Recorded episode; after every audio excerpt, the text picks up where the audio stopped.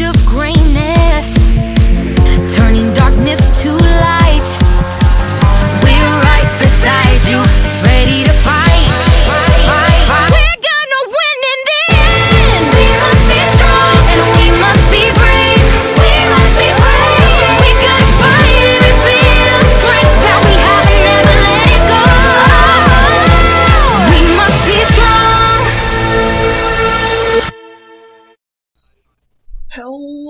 welcome to Us Weirdos Have to Stick Together, the show where a couple of weirdos talk all about the Owl House. My name is Patch, and I'm joined by the most wanted criminal on Etheria. It's Chloe, and I also botched Uh, the opening. Yep, you did. Let's stick it. Let's keep it. no, no stop, no restarts. One take. talk all about She-Ra and the Princesses of Power, and I'm joined by the most wanted criminal on Eternia. It's Chloe. Wait, no, it is Etheria, not Eternia. You're right, I did it. Ah, Too Okay. bad. You can just Dick. splice it all together in the Nope. edit. That's nope. We don't yeah. do that. No, we gotta keep it in. Everybody has to hear this mistake. this is funny. This is great. Let's keep going. Hey, I'm it's Chloe. Hey. ah. okay, well, I normally ask how things are going for you today, but uh, clearly they're in a weird mood. So, before we get too deep into it, uh, we have a very special guest today. Uh, joining us from the Quest Friends podcast, it's Kyle. Hello. Hello. I am, to my knowledge, not a wanted criminal anywhere, but that you know, the night is young. Well, I mean, you're doing the Princess Alliance right here, so that officially makes you a criminal just by default. That's a good point. Do I get a boat? You know, No, they, they set it on fire in this episode, and I thought, meanwhile, it was going to take us like another three seasons till that boat blew up. But no, it's dead now. nah, I mean, honestly, it might not be a bad idea to start a boats exploded count. but only one exploded say, so far in this. did I not- two I- I thought- Two. so- Yeah, true.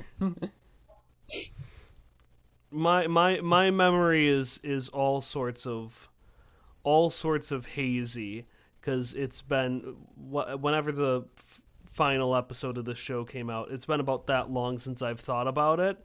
So i know the big things that haven't happened yet but things like which particular boat explosion happened which particular season i could not tell you. It is just a haze of wood going down in flames usually in water that that tracks. If you haven't like really like watched the show since it aired, or rather since it finished, that would have already been two and a half years ago, basically. Because it Yeah, like finished yeah. like right before Owl House started. I want to say, or like right around the same time that it began, more or less. Chloe's episode that we're covering today aired in April of 2019, so that's about three years ago, yeah, since season two started. But yeah, um, no point worrying too much about it. There are so many flaming boats in this show. It's like,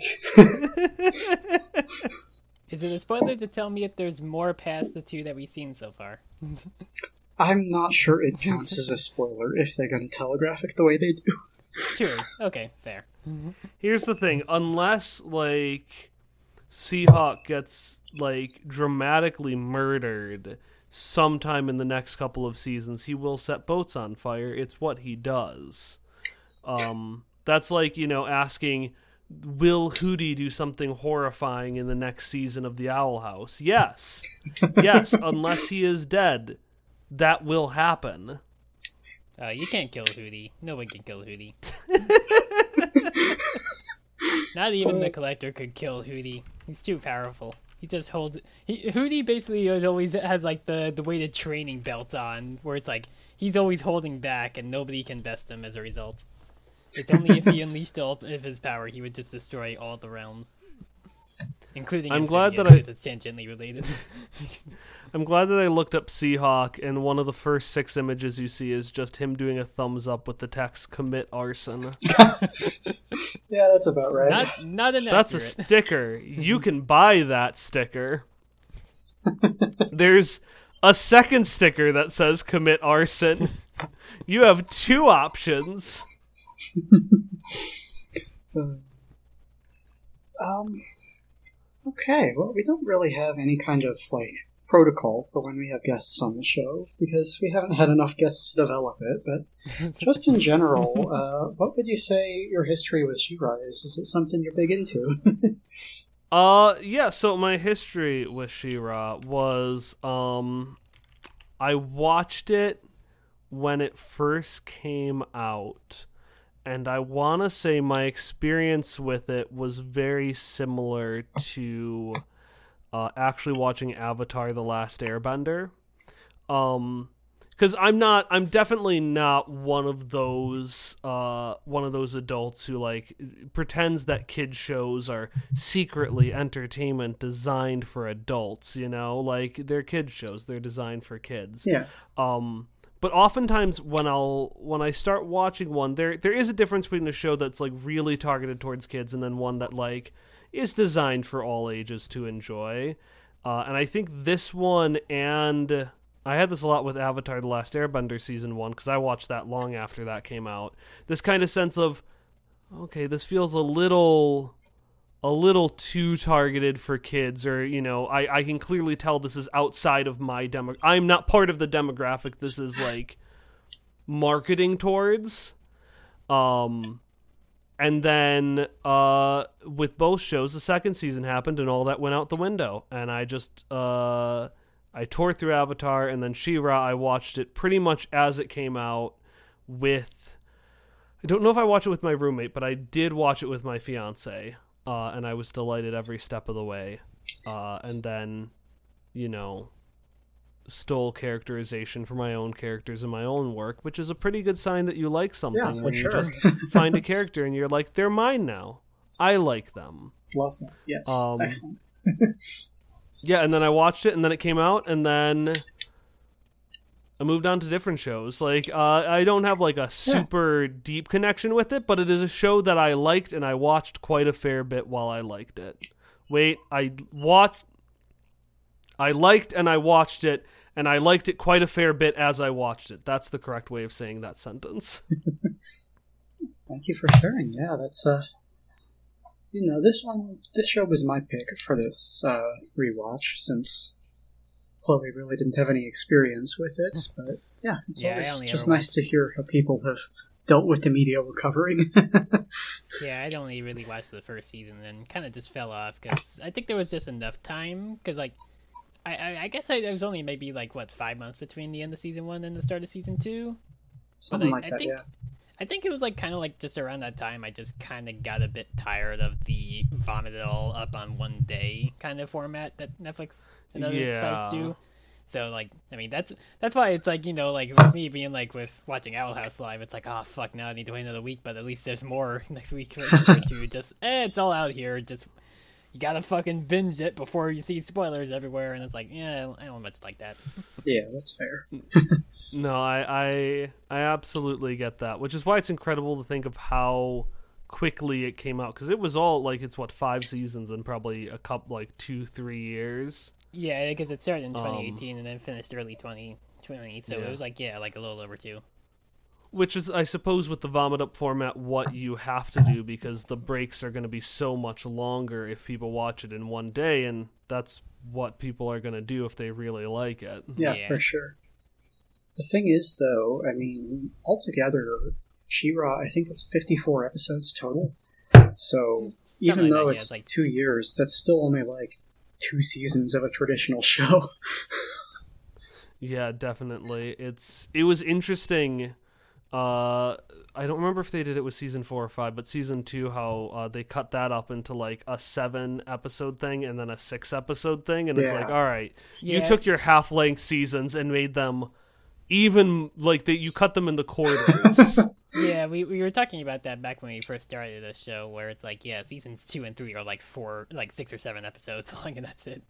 It, it kind of, it's very strange that they just. yeah, jump the guest around. episode for for the season two quote unquote finale will be interesting because it'll be well, that was another episode.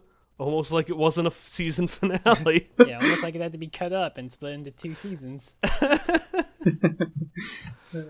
uh, Which again is like stuff we talked about with She-Ra She-Ra season one so far, where it's like the bit where you you're led to believe that Entrapta dies. That feels like that would have been a season finale, and then the very next episode, they're in like episode like eleven or whatever season. It's like ah nah, just kidding. Or was that ten? Yeah, she's fine. Yeah, it was like ten. Yeah, because episode eight was Princess Prom, right? Yeah. It's like yeah, yeah, she's okay. it's like oh cool. I can't remember if I knew if she was allied with the Horde in the original series or not. Like before I watched that, I can't remember. Yeah, because I, I didn't know that till Pat brought it up like last week. I think I think it was last I week think- you brought it up. I think I must have because uh, one of my friends has big beef with Entrapta. She just doesn't like Entrapta's reasoning for like betraying everyone. And I think one of the things that made it different is I knew that that was going to happen, so I wasn't super bothered because I was like, "Oh yeah, this is this is what this character does." Like they needed to get her with the horde eventually. Yeah, that's fair. Yeah, and I mean, like, and I mean, she is manipulated by somebody who has been manipulated her entire life. It's, it's. I feel like it's not as far a stretch of like, hey, join us, we'll appreciate you, and also get you some cool shit to work on. It's like, yeah, no, it's pretty Oh, yeah. simple how you could view that because like she doesn't really, she doesn't really particularly view people as people. She's only interested in like building shit. Absolutely. I guess uh, before we get into actually talking about the shows, we should probably chat a little about the greatest controversies that we've experienced on Us Weirdos here. Uh, are you aware that Entrapta is the oldest of the princesses at 30? Excuse me, what? yeah, this, this was something I remember. Ex- I remember when Excuse me. we covered What? We covered episodes five and six together, which is when they're introduced Entrapta and uh, Seahawk. Seahawk being in the episode beforehand. And Pat told me Seahawk is 18 and Entrapta is 30. I'm like, clearly somebody must have written down the opposite ages and then mixed them up at some point. It's just like, eh, fuck it. Because it's like, no, no way is Seahawk like 18 or 19 and Entrapta's 30. It's just no. What? Like, there's. So I'm looking at this random website, I guess. Yeah, it puts her at 29. I. Like. On one hand, and I won't speak because I know not both of you have watched further, but anyone who has watched further in She-Ra, I think will know what I'm talking about. Her being like 29 years old makes something that happens later in the show a lot less gross. But to be honest, I just thought the other character was younger than I thought they were.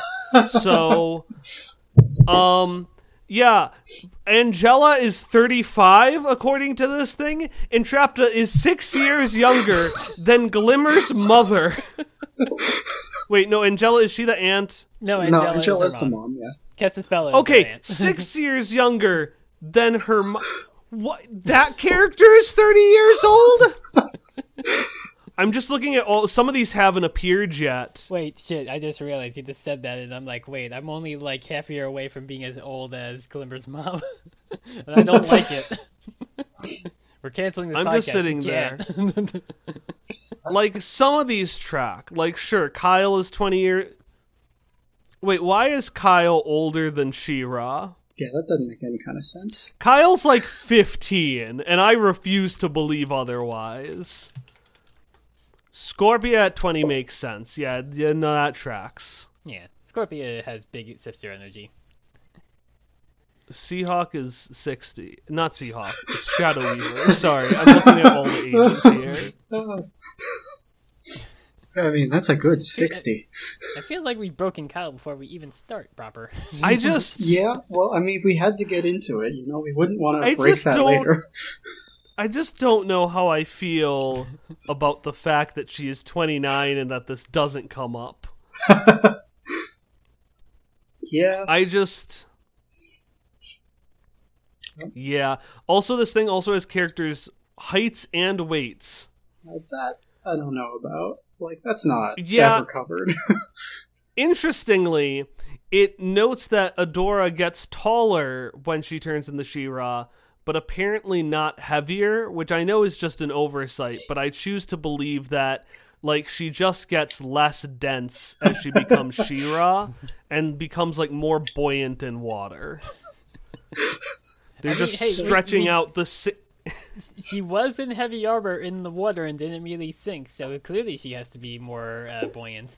Because otherwise, she would Clearly, immediately- it's- she would immediately fail those. Uh, I guess it would be athletics to make sure you don't drown. That's like she would definitely fail those checks if she didn't weigh less when So- she's Well, as we all know, matter cannot be created or destroyed, so I think this is just clear evidence that uh, Adora is just stretched out to make She-Ra just every time. What a nightmare! It's like it's like I'm uh, still on this page. It's like, it's like that character Dread from that uh, Twitter comic that uh, God, what is their name? I forget. I'm trying to think of what their name is. Uh, Dread is like that alien with the four arms who's trans and is an assassin. There's this one comic where Dread just keeps making himself or herself taller and taller. I guess I don't know why you're bringing up a Twitter comic when Hooty is right there. Uh, also that, but I was thinking, I don't know. I was thinking more along the lines of like a big person who could, I guess, murder. I guess. Although I guess Hooty, I guess we have again we have confirmed Hooty has done murder. Oh my goodness! One more thing I want to throw at you. This is totally a pilot question. We'll see how this goes, how you feel about it, and maybe we'll ask this of other guests in the future. But here at Us Weirdos, uh, we are proud of being weird. It's kind of our whole thing. So, you know, you're on the team. We're glad to have you. What makes you a weirdo? Oh no! I consider myself boring, so that's gonna be hard. um, it be, mostly because I I associate what makes me weird is what makes me fun. Um, That's what it's about. um, um. Okay. You're piloting this question. I am, I am, I am floundering in the wind, um, because every single example I can think of is something extraordinarily mundane. Like, oh man, I still like Lego. You know, oh man, I have a, I have a, I am a white man with a podcast. I, I, I feel there is like nothing strange there. I, I- I feel like most people in their 30s would still like Legos because Legos are fucking Ex- rad. Yeah, exactly. Liking Legos, exceptionally mundane. Having a podcast, everybody has a podcast. Pretty much. I Uh what what what what makes me strange is that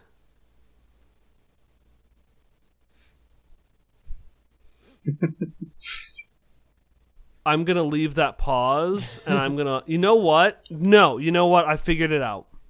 Okay. Audience, what makes me weird?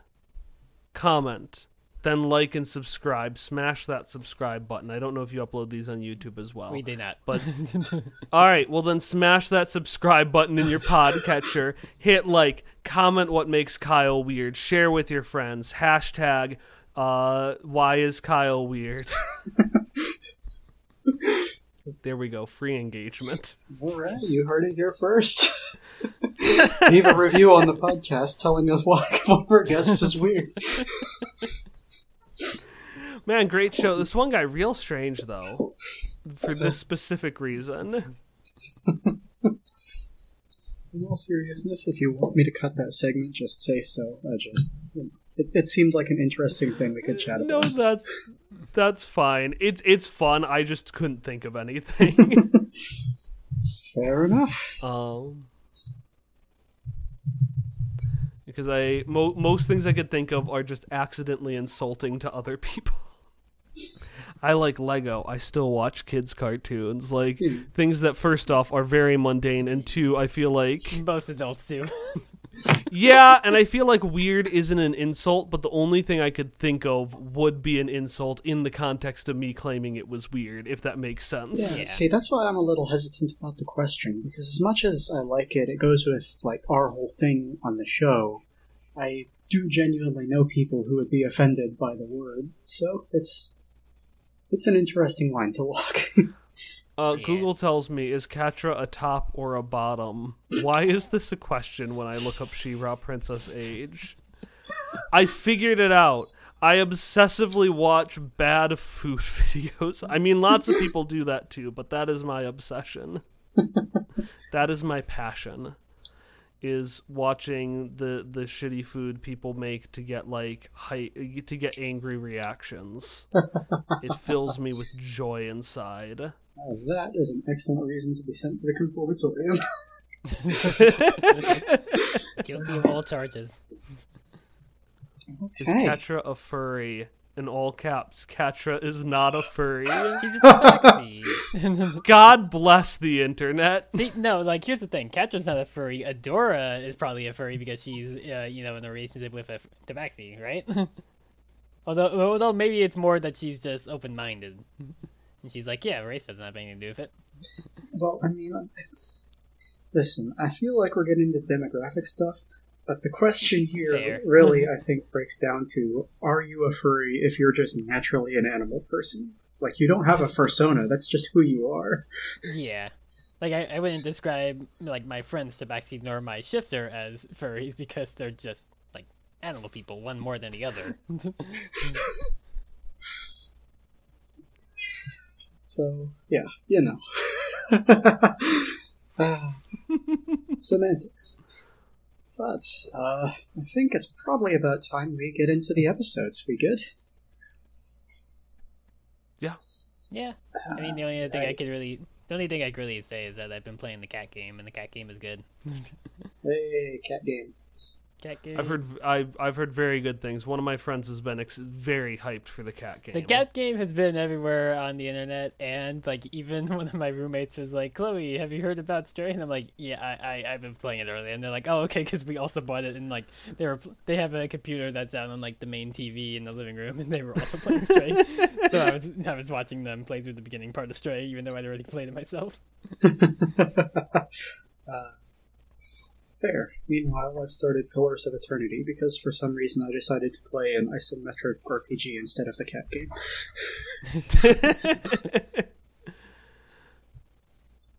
Alrighty. My episode today is Season 1, Episode 13 The Battle of Bright Moon. We open in the Whispering Woods, and we just get like a 15 second recap of the last episode, and then the credits happen. It's super quick. But. As the Real episode- helpful hmm? for me. Oh, I'm sure, yeah. to say, really, someone who hasn't watched in two and a half years coming back to watch the season one oh, finale. you I'm d- like, oh right, this is what was happening. you didn't watch any of the season one episodes besides this one. no, I went straight. I, I, I, I followed the mission. I watched the episode and I was like, oh right, hack the planet. Got Fair, it. Let's yeah. move on. compared to when Mike was on, when they watched all of season one and then all of season two before they were on for the season one finale because they just liked it so much. yeah, this was back during the Owl House, and they just. They Yeah. chose to caught up, even though we gave them cliff notes about the important stuff to hit. Yep. Uh, They're just like, yep, no, I, ju- I started watching it and then I because I wanted to start from the beginning and then I just got hooked and oops, I watched all of it. A great way to you make new fans. It's half the reason you bring people on. exactly. we figured out our scheme. Um, hmm, so we open proper in the Fright Zone, where Catra is called down to look at the readouts of the results of their experiments. Uh, destabilizing the Black Garnet has caused, quote, tidal waves, firestorms, and earthquakes.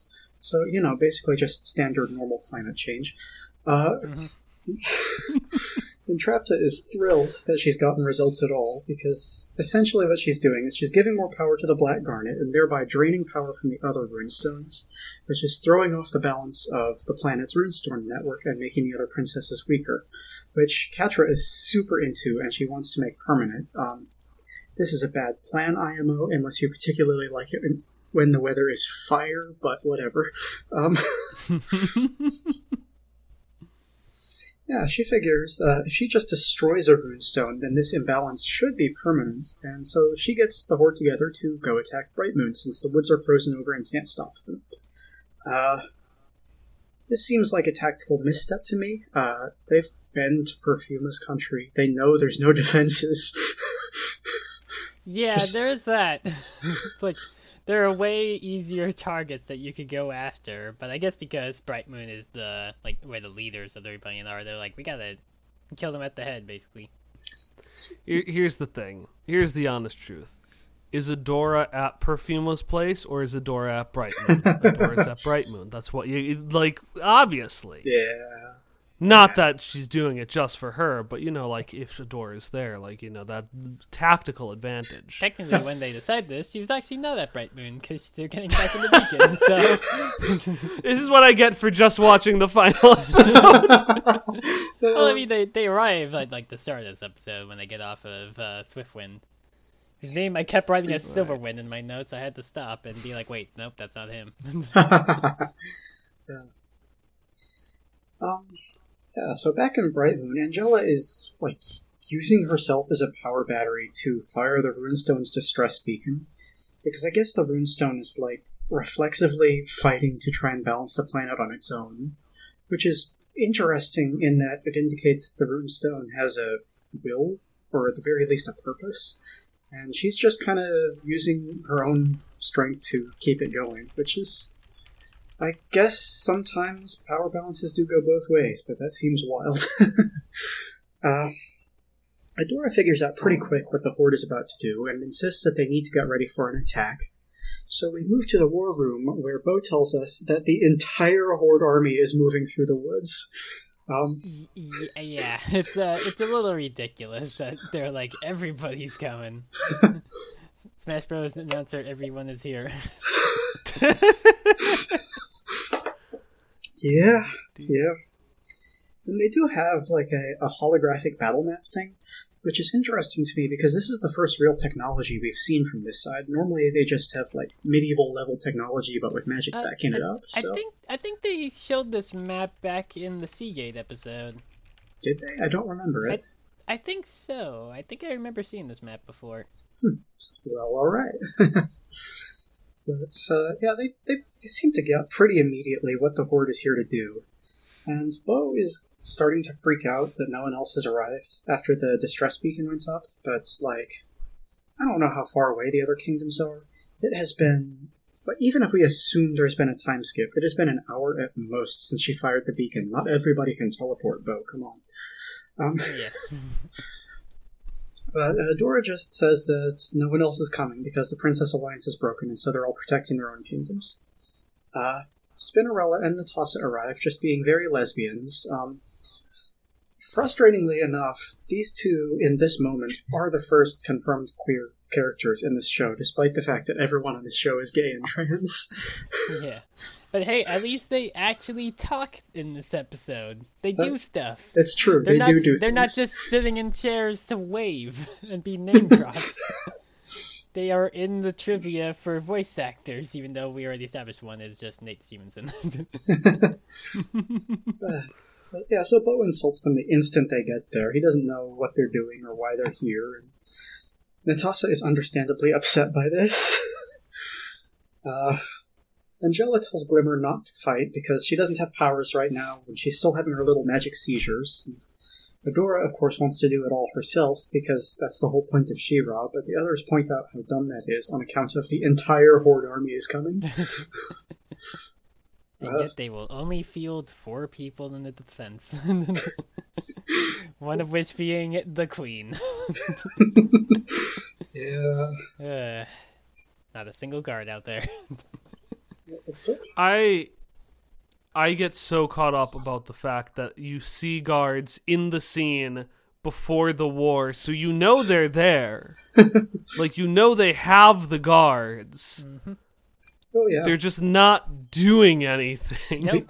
We've seen guards all over the place through the season. Like there's a scene in the first few episodes where Adora kind of falls into their training camp while they're doing uh, Uh-huh. martial exercises.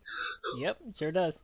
I get. I know that the obvious answer is we don't have the budget to have a fucking Helm's Deep amount of army people here, but still.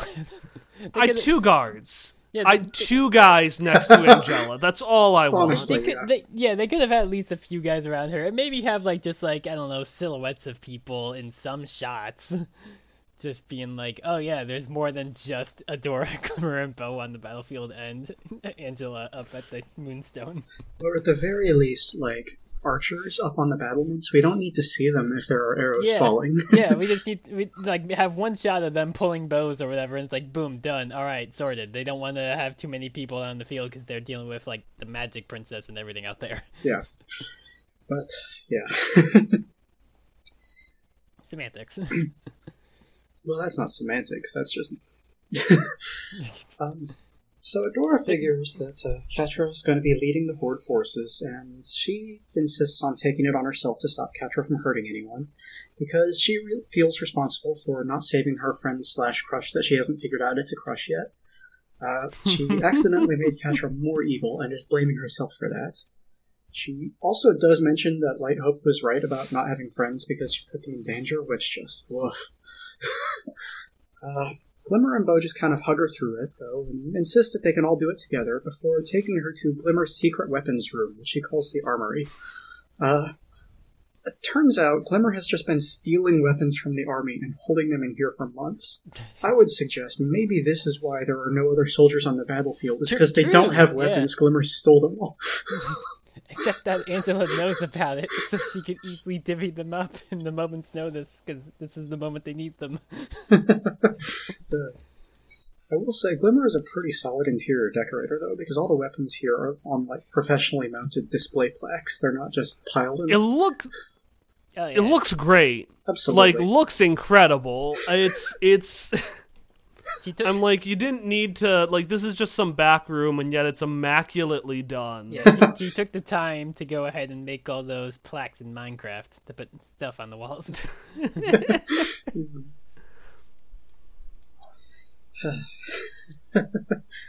Um, so Angella does show up, uh, pointing out how obvious Glimmer has been about stealing a bunch of weapons constantly. And when Glimmer insists that she can't just stand by while Bright Moon is in danger, Angella actually capitulates for once. Her whole thing is that she's been trying to get Glimmer to slow down and not throw herself headfirst into the slaughter pits, because that's what her dad did. And uh, you see what happened to him. But uh, Angella has finally realized that she cannot control who her daughter is, and also that if Glimmer doesn't fight, they only have two guys on their team. And uh, she gives Glimmer her father's magic staff to defend the city. and she finally gets a rod of the Pact Keeper. Here you go, Glimmer. You now have a better Eldritch Blast. and and more than two spell slots. so the uh, the room starts shaking, and it's kind of implied that the Horde did this, though I'm not super sure how, because the tanks haven't arrived yet uh, as of this scene. But Adora transforms. Maybe Catra was maybe Catra was off screen practicing that like exploding tank gambit that she does later on. just like blowing up a couple of tanks to make sure, all right, yeah, this does work. It, it could also just be like uh, the fucking water at Jurassic Park, where it's like y- you just hear that they're approaching, and that's why these booms are happening. That that's how they should have defeated the horde. Just stand very still. We all know that horde robots cannot see move can only see things through mo- motion. That's right. Um, yeah. that, that's actually probably very true at this point in the series. but, so, uh, Adora transforms to go meet the Horde, and this time around she's got like a, a golden breastplate thing, which is definitely new and different, and not commented on whatsoever. She's done this a couple times now, just like manifesting new gear or weapon forms without saying a word about it or how she did it, and that is honestly starting to bug me because in the beginning of this show they make such a big deal about everything, and now she's just like doing stuff without even. But hey, the the important thing is that we get the full fucking transformation sequence. Yeah, because don't they like do that once in like the first episode and then not again? they the did remainder they of- did it three times and once each in the first three and then not since we'd always like the most we'd get is we'd get one that's like maybe five seconds long where it's just some snippets but it's not the whole thing and then Yeah, I remember and, them uh, doing that. yeah and somebody told me it happens like every episode at the top of the podcast and then we were really immediately proven wrong and that's why I I, regret to inform you. I think we you might have three other times the rest of the series. what do you have to say for yourself patch Uh, what I have to say is that I remember it a lot, so Uh, Well, clear, clearly we can do a bet. Whoever's closer, three or every episode of the remainder of the series. Uh, you know, I, I think I think it works on Price is Right logic. I think I just lose by default if there's not one more in the next uh, couple episodes we do. Well, listen, all they gotta do is put out one episode that's only the transformation sequence over and over again, and it averages out. Exactly. It's like I'm Just the, stick it on YouTube. Call it the unofficial final episode. I, I'm the idiot. I'm the idiot that went ahead and bid a dollar when I go first in the bidding. it's like, well, of course somebody's gonna pick two or outbid me. That was actually pretty cool. I did see that once where the first person did bid a dollar, the next bid two, the third bid three, and the fourth bid four. they were like, "Oh, we're doing a bit now. All right, we got to do this just for the sake of it's actually finally happening." that was that was way back ago. That was still when Bob Barker was the host. Oh yeah, because isn't it It's uh, it yeah, it's it's still uh, Drew Carey? It's still Drew Carey, to my knowledge. Yeah, so interesting to think. Oh yeah, that's what he's doing now. yeah. I'll have to defer to y'all. I know nothing about daytime game shows. Yeah, it's still Drew Carey. Yep.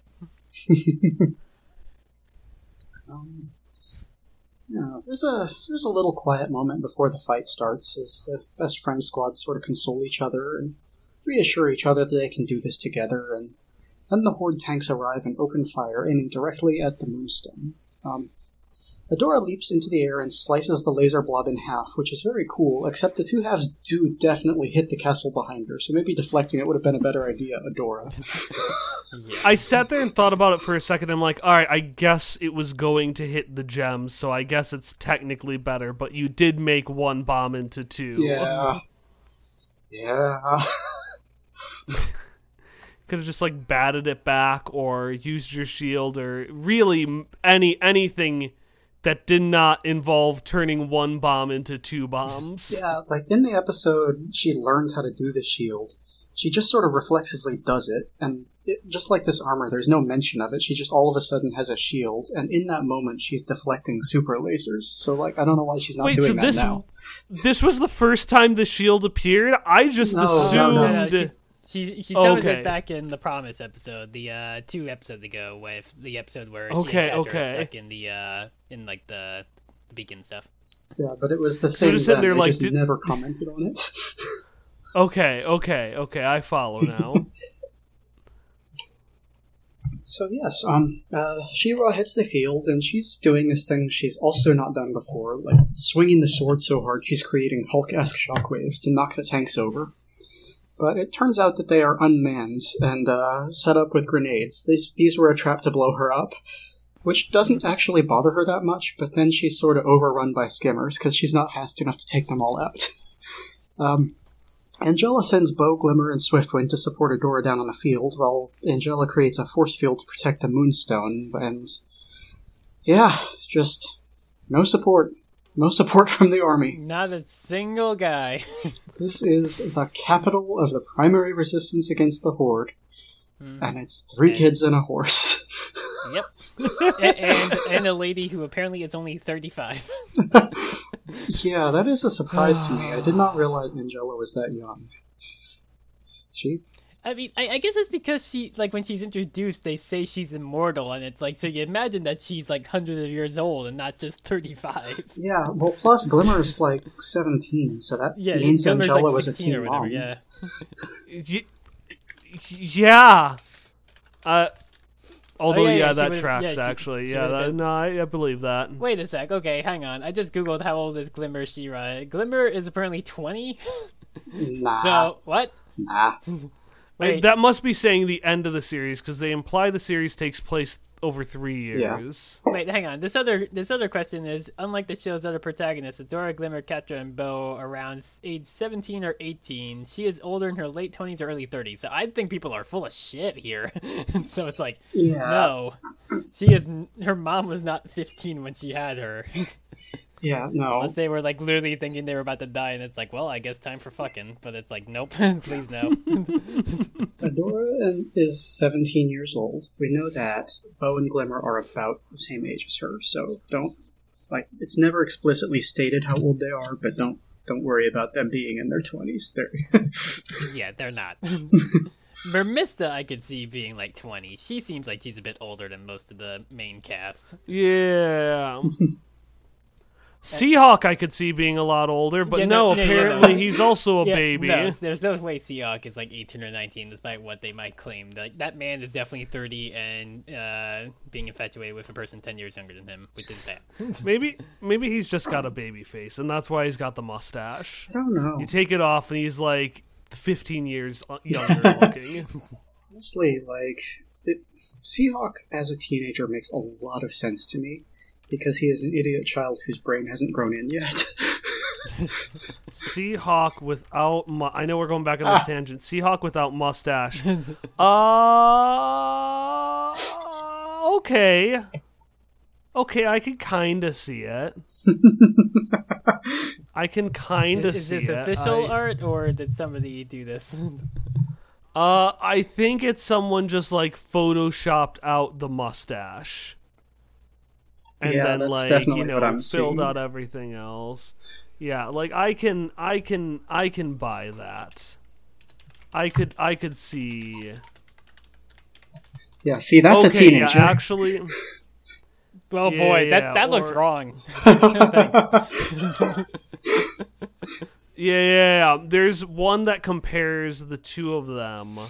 I can't send messages in this channel, so General's gonna have to see it. Um, but uh, there's one that like compares him with the mustache without the mustache, and yeah, it really does make a world of difference. oh difference. dear lord. yeah. Yep, that's a kid, all right. Yeah, all right. Well, you know what? I uh, Seahawk, I he apologize. he just he decided to start growing it out when he was like 14 and it took him ages but now that it's finally here he refuses to get rid of it even though it makes him look like he is just very much not supposed to be being this flirtatious with a like 20 year old Honestly, Seahawk, I could see it being a fake mustache this whole time. also that yeah if there's if there's an episode where he blows up another boat and you just see the mustache like slightly askew as he's in like the background and he's like desperately trying to put it back and you don't really notice it unless you look closely i could believe that Still, either way, I think we can all agree that it's a marked improvement from where he used to be. Um, I mean, yeah. Although, I mean, old Seahawk had a laser sword, so. hmm. Current Seahawk doesn't have a laser sword, so. I guess that's true. Well, you can't win them all. That's a man in his. No, that's a man in his thirties. Yeah, absolutely. that, yeah, you know, yeah, old Seahawk definitely in the 30s. Old, yeah, old Seahawk. He's got that beard. He's got that style. He's kissing Adora. Okay, Uh-huh, sure, yep. whatever. yeah, he was Adora's Uh, what primary love happened to- interest in the old series. Oh, Great, cool, yeah. So what happened in this episode? uh, what what what was going on there? Uh, yeah. Um, so finally, Adora does change the sword of protection into a shield to block a tank shot from hitting a civilian structure. So you know, good job there. You did learn, but this actually really drains her, unlike the last time she used the shield. And a follow-up shot makes her drop the shield and just go flying. Uh, this was Catra firing out of this tank, and she shows up, admitting that she isn't survived. Adora survived falling into a bottomless abyss and dying, and that she appreciates being able to kill Adora herself. Across the field, uh, Glimmer engages Scorpia, which is a bad move considering Scorpia wiped the floor with her when she was at full strength, but Spinnerella and Netossa appear to push her back. Uh, Spinnerella's power is a little bit undefined. Um, it seems like mostly what she does is tornadoes, but I'm not sure if she's aerokinetic or if she can just control circular motion. Either way. Uh, they're able to push back the Horde forces and put them in a big net, and then Netossa says, Boom nets, which is her catchphrase, and she will say that every time she has a speaking role. Great. I just looked it up. Uh, according to the official wiki, uh, Spinnerella does have aerokinesis as her power. See, that's so much less interesting than just being able to control spinning. Yeah. it's like, oh, I Yeah, can just like, spin just- the you- air real good and also spin other things. exactly, yeah. I I had forgot that she says boom nuts more than once. Yeah. Yeah.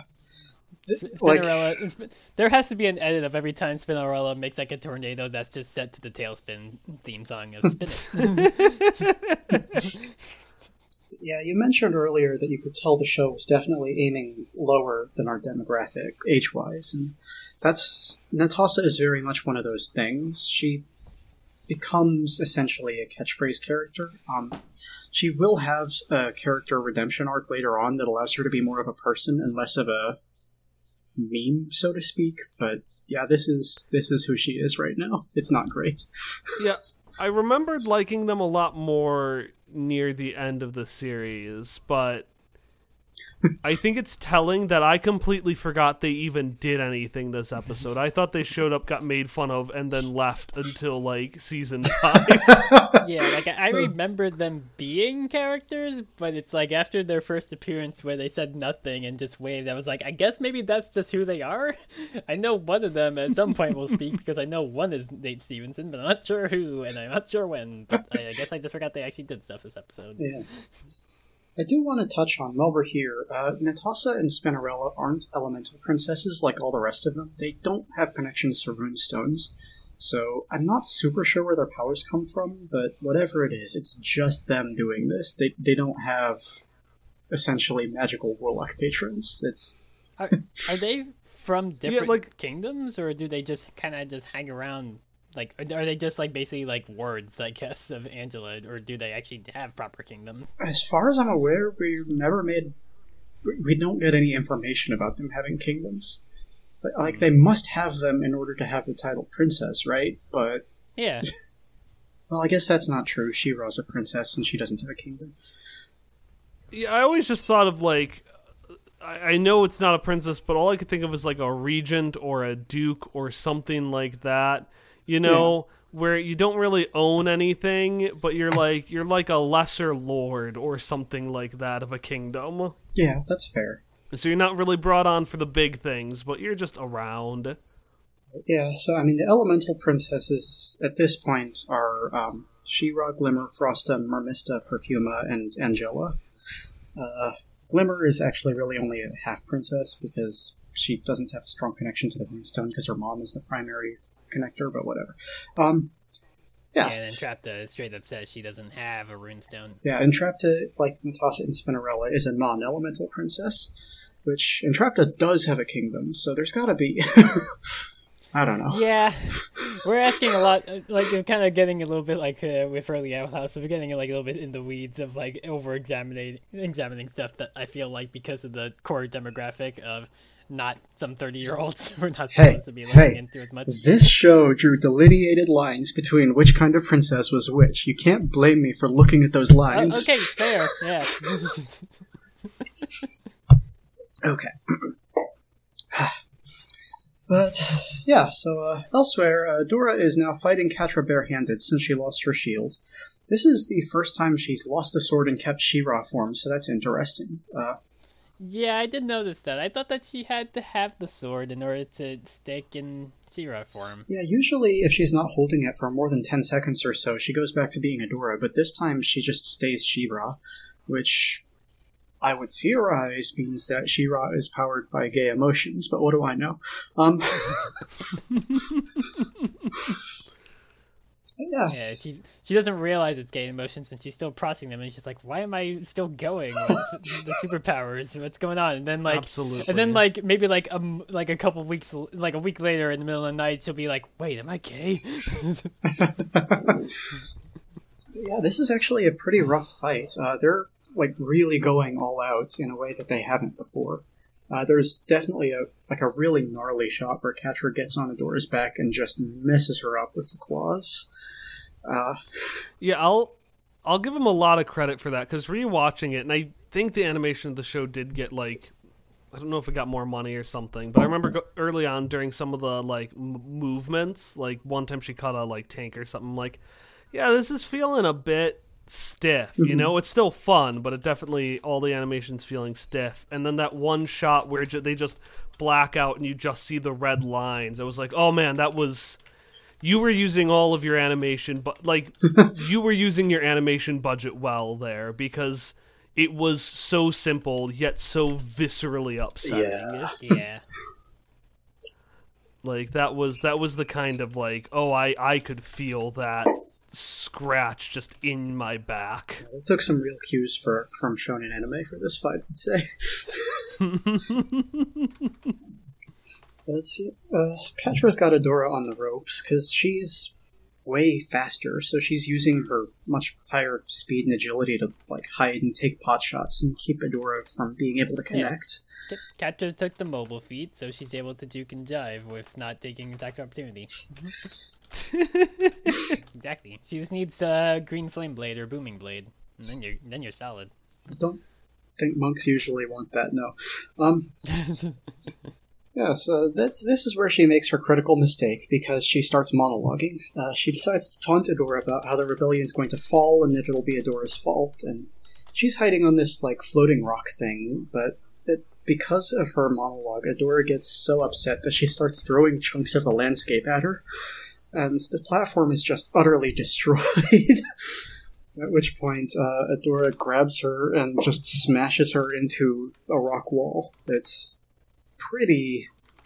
Like, if this were a normal person, this would be the end. She's done fighting for the day. but, yeah, uh, uh, she tells Catra that she's lost, but the thing is, this was all just a ruse, because Catra knew that without She-Ra on the field, Bright Moon didn't stand a chance, since the army is refusing to do anything. So she specifically drew Adora away to make sure that everybody got got. uh, we see the force field around the runestone break because the princesses can't keep up with the horde army, so the Adora runs off to try and salvage the situation as Angella does something with the runestone. Not super clear, but presumably she's giving it more of her power to keep running. Uh, yeah, she acti- she activates the uh, the whatever the Aasimar ability is, where you bamf out the wings to give your uh, extra like uh, like she has like some stupid like homebrewed version of it where she's able to just like pump more magic power into it rather than using her charisma modifier on damage rolls. Hmm. or your left, left no charisma modifier. Yeah, I was trying to remember based on what that is. Our our Aasimar See, sorcerer never meanwhile, really I was used just it. gonna s- Meanwhile, I was just gonna say it's like jump starting a car. It'll be fine. You just got to get it it's going. like jump starting Well, I mean, a yeah, car but- with your own life energy. yeah, I mean, but she's Well, you know. warlock, so she's got to use the the bonus action bamf out the wings. Or is that an action? I forget. Mm, Depends on the edition. They got errata in the new book. Um, so while she's doing this, a horde bot sneaks up on her somehow. So I guess they did breach the city. Uh, Glimmer sees something going on up there and rushes to help, but Scorpia inter- intercepts her and does what she calls punching her right in the face. But it's with those enormous claws of hers, so I don't know if that's strictly speaking a punch. Uh,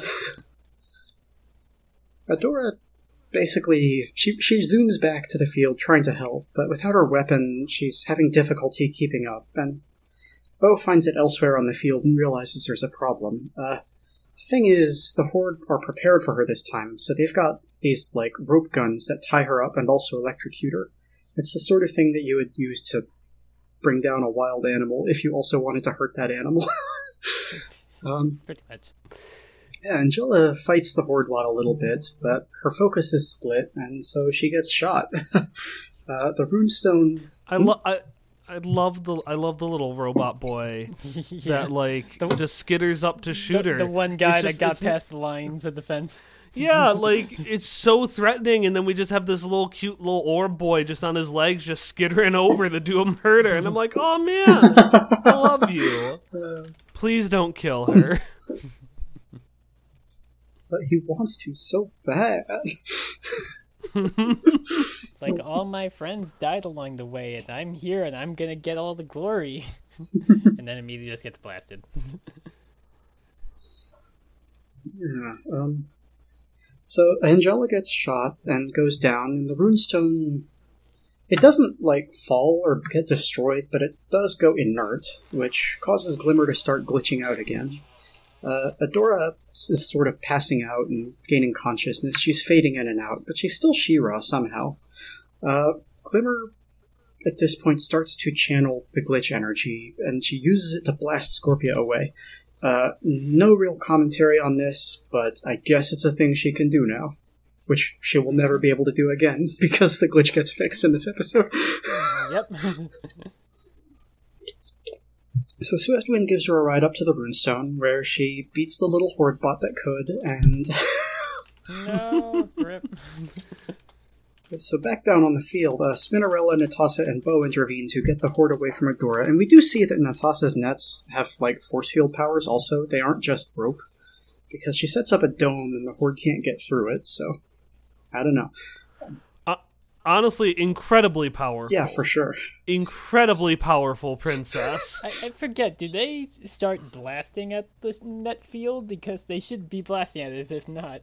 Uh, I don't think I- they do. No. I do, but I do remember attacks going like in between the nets and bouncing off or something. Yeah, it's like the, the net creates a force field between the the, the ropes itself. I don't know.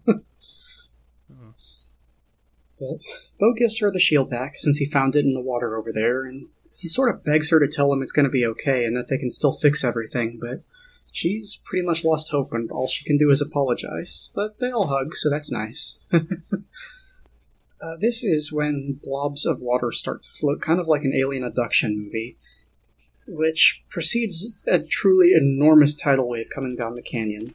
Mermista is here with Seahawk in tow, and they sailed in on a ship riding the tidal wave, which she like manipulates so that it avoids the folks that she likes and washes the horde away. It's a very cool move. Uh, Seahawk clearly wants to set the boat on fire because that's his whole thing. He loves it. Can't stop. the What? boy Why from is he it. here if he is not setting boats on fire? Mermista apologizes for taking so long, claiming that, quote, the sea kind of sucked today, and I have no idea what that could mean, so I, I kind of suspect it means she just didn't want to come and ignored it for a while and eventually changed her mind. Yeah, like eventually Seahawk, bu- like Seahawk is there, like basically being like the kid of like, can we have McDonald's? And it's like she's like, we have McDonald's at home, and eventually he wins that just to get her to shut up. yeah, yeah, yeah. Can we have a war? we have war at home. yeah, but it's not here yet. There's war there. We can go to war there. Um, yeah, so the horde starts to recover, but they get wrapped up in vines that spring out of nowhere as Perfuma arrives. And I absolutely understand Perfuma being late because she doesn't really have a transportation power. We see her surfing on a vine, but that's not got the same kind of speed as riding a tidal wave. Um, Catra gets in the turret of a downed tank and fires at the tower containing the runestone as sort of a last ditch effort. And it's a direct hit. The tower starts to crumble until it freezes over solid because Frosta has also arrived. She didn't join the alliance initially, but she's here now, so the Princess Alliance is fully assembled, and She-Ra's able to, just because they're standing next to each other, she's able to fire off some sort of golden wave that rebalances the planet and also destroys Entrapta's equipment, and also gives little protective force fields to all the runestones. this is This this is the magic. Th- this is the one thing I remembered about this episode was the magic rainbow wave. oh, we're not even there yet. Uh, I somehow. Had, oh, okay. oh! I, I I thought the gold wave was that. No, no. the, the, the gold wave is different. It's when they all like hold hands that they kill them with the power of gayness, which I had forgotten Which ex- happens. I did not. Which remember that. Explains, and that explains why Catra and Scorpia are the sole survivors. Exactly. They are admittedly also the only non-robots who are there, but Uh, Well, there's other there were a guys. few- Yeah, there's the Yeah, ones yeah, who held few Adora dudes. down. Yeah, they're dead though. Don't worry. that that is They're true. super dead.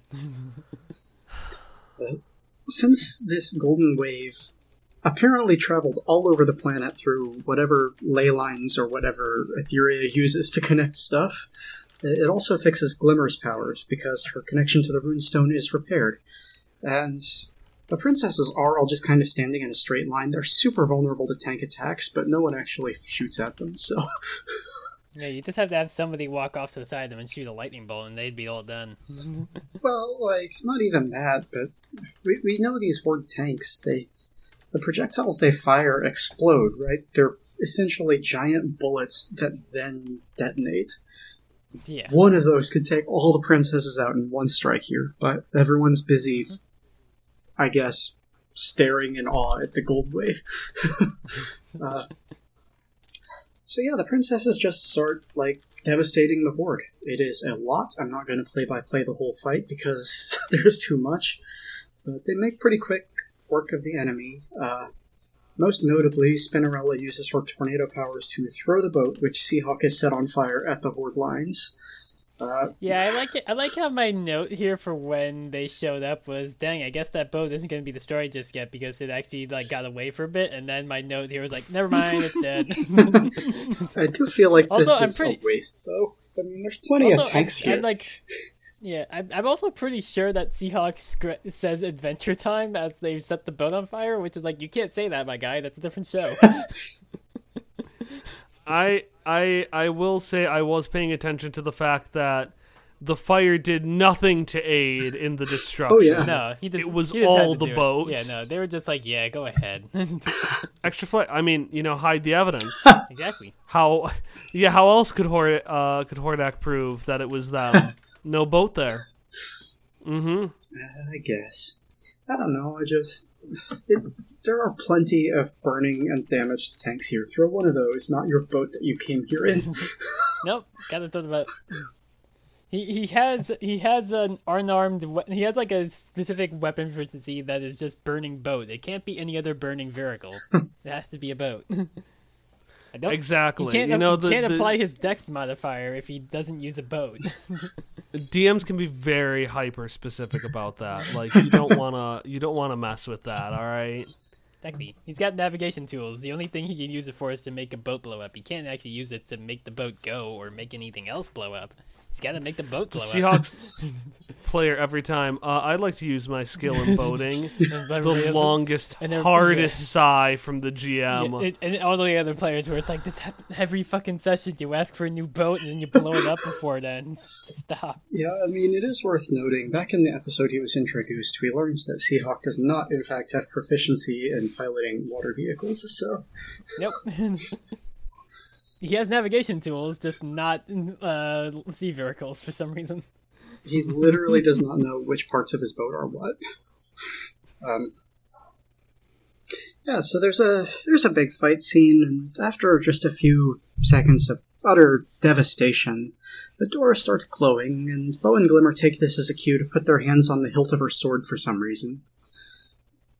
Glimmer and the heart on Bow's chest plate also start glowing, and then the other princesses join in, all putting their hands on each other's shoulders or holding hands or what have you. And each of them glows a different color, except for Bow and Seahawk, who aren't really relevant, but they're here for moral support, so that's nice. And Well, yeah, well, yeah, because they're trans men, so technically they don't count as princesses, I guess. uh, well, well, hmm,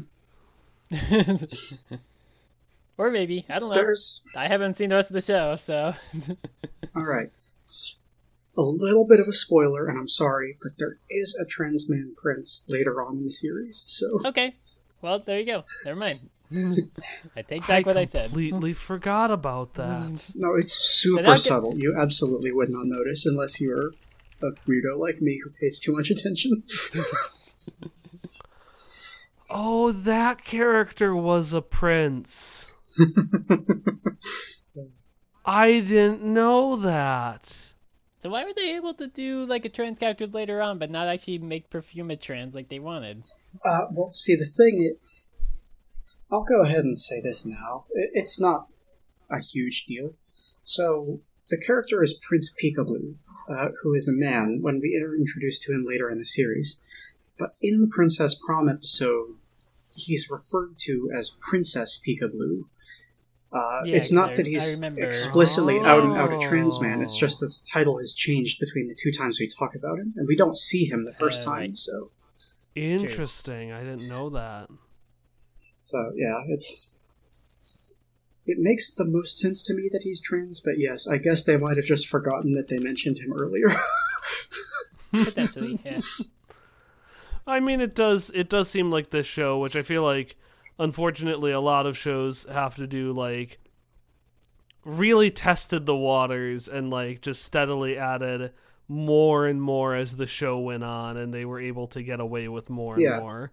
I mean, part of that is also just certain things don't come up right away when characters are first introduced, but I wouldn't be surprised if it was one of those Netflix decided, ah, yes, this can be one of the game shows, and like let it happen. Yeah, I mean, I know Nate had to fight really hard to get this show to where it would eventually be, but I'm not sure Yeah. how much there was for the little stuff like Spinnerella and Netossa here. I don't know how much of a fight it was for them to be a couple. You know what I'm saying? Yeah.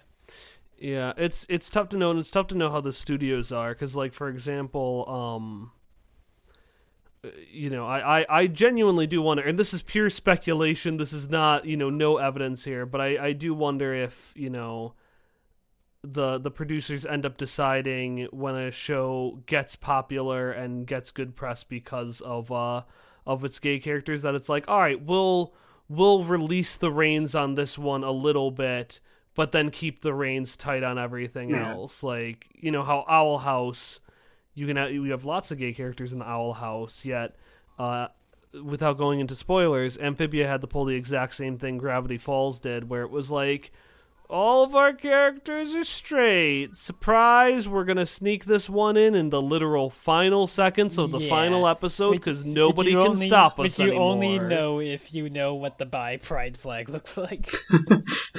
which I mean, most of Amphibia's uh, older fan base does know, obviously. yeah. so like everybody was like, "Oh, okay, the meme about Sasha Waybright being revealed to be attracted to women is true, but also she still likes dudes too."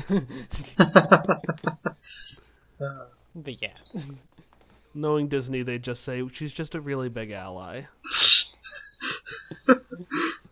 then she should have the progress flag on her mirror and not the bisexual one.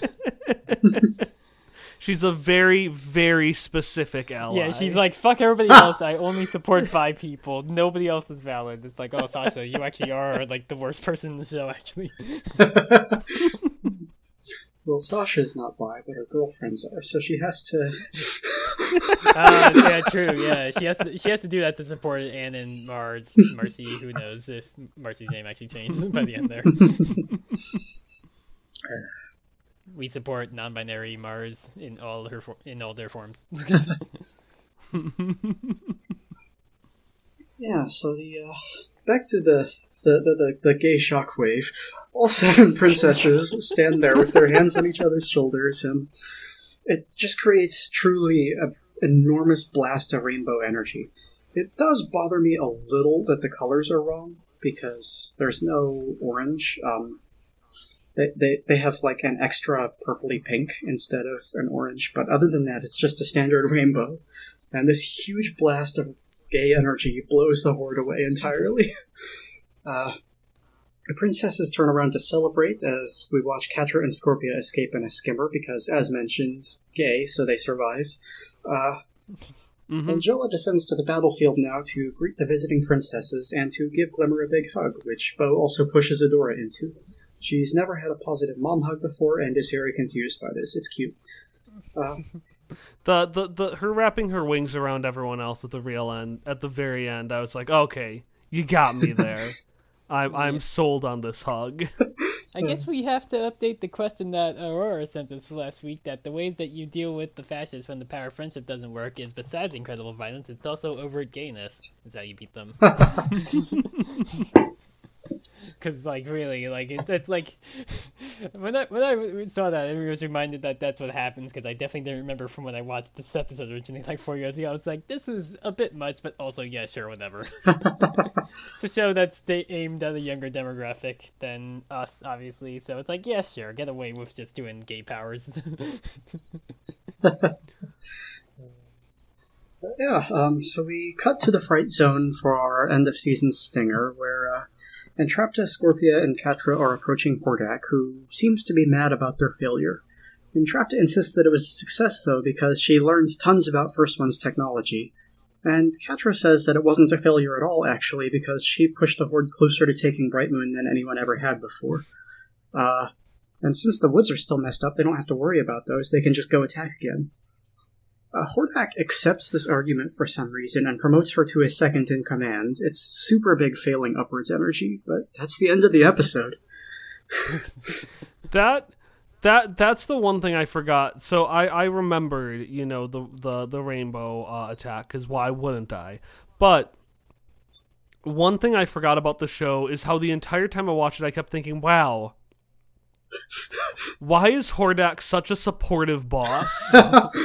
like, well, to everyone come back with Shadow Weaver in particular.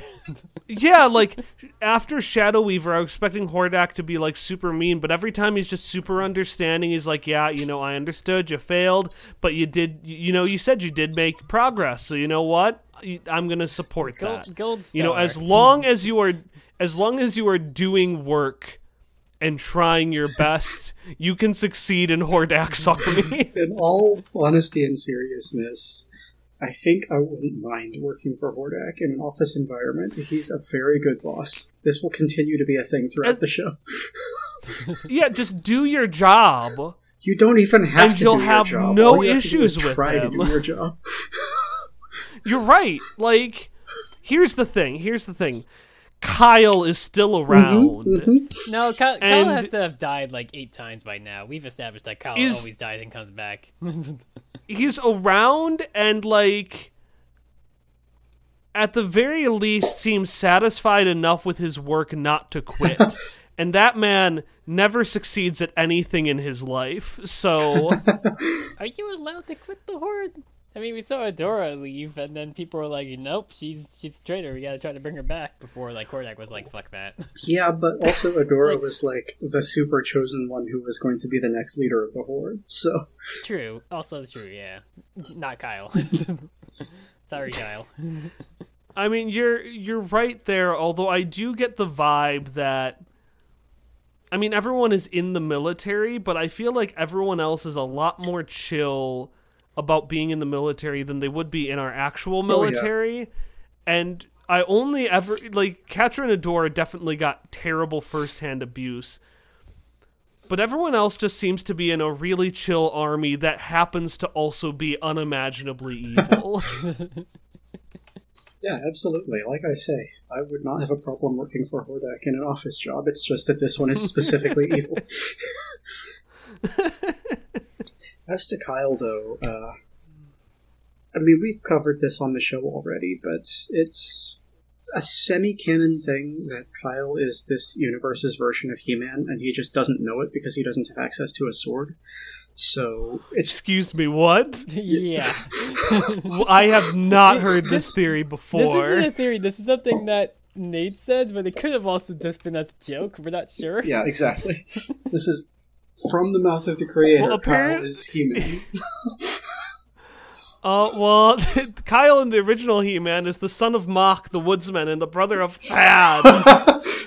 um, it is She-Ra who uncovered the truth, and what? So yes, it's entirely this is just plausible some that he random is actually kid. dying and coming back. Yeah, I mean, we've seen him like thrown off a, like a platform like three times so far already in the show. Yeah. Uh, honestly, I'd give it to him, and not just because he's a blonde boy named Kyle. So I gotta say, um, if I'm Adora in this situation, I'm gonna take my princesses and march on the Fright Zone. We just destroyed the entire Horde army, and we've got the most destructive fighting force on the planet right here. You- End this war. I completely forgot. Yeah. Yeah, you, you said it was the entire army. I completely Yeah, forgot and- about and they that. fucked up like pretty much all of it, and then they just sit about for a month, I guess. Yeah, yeah.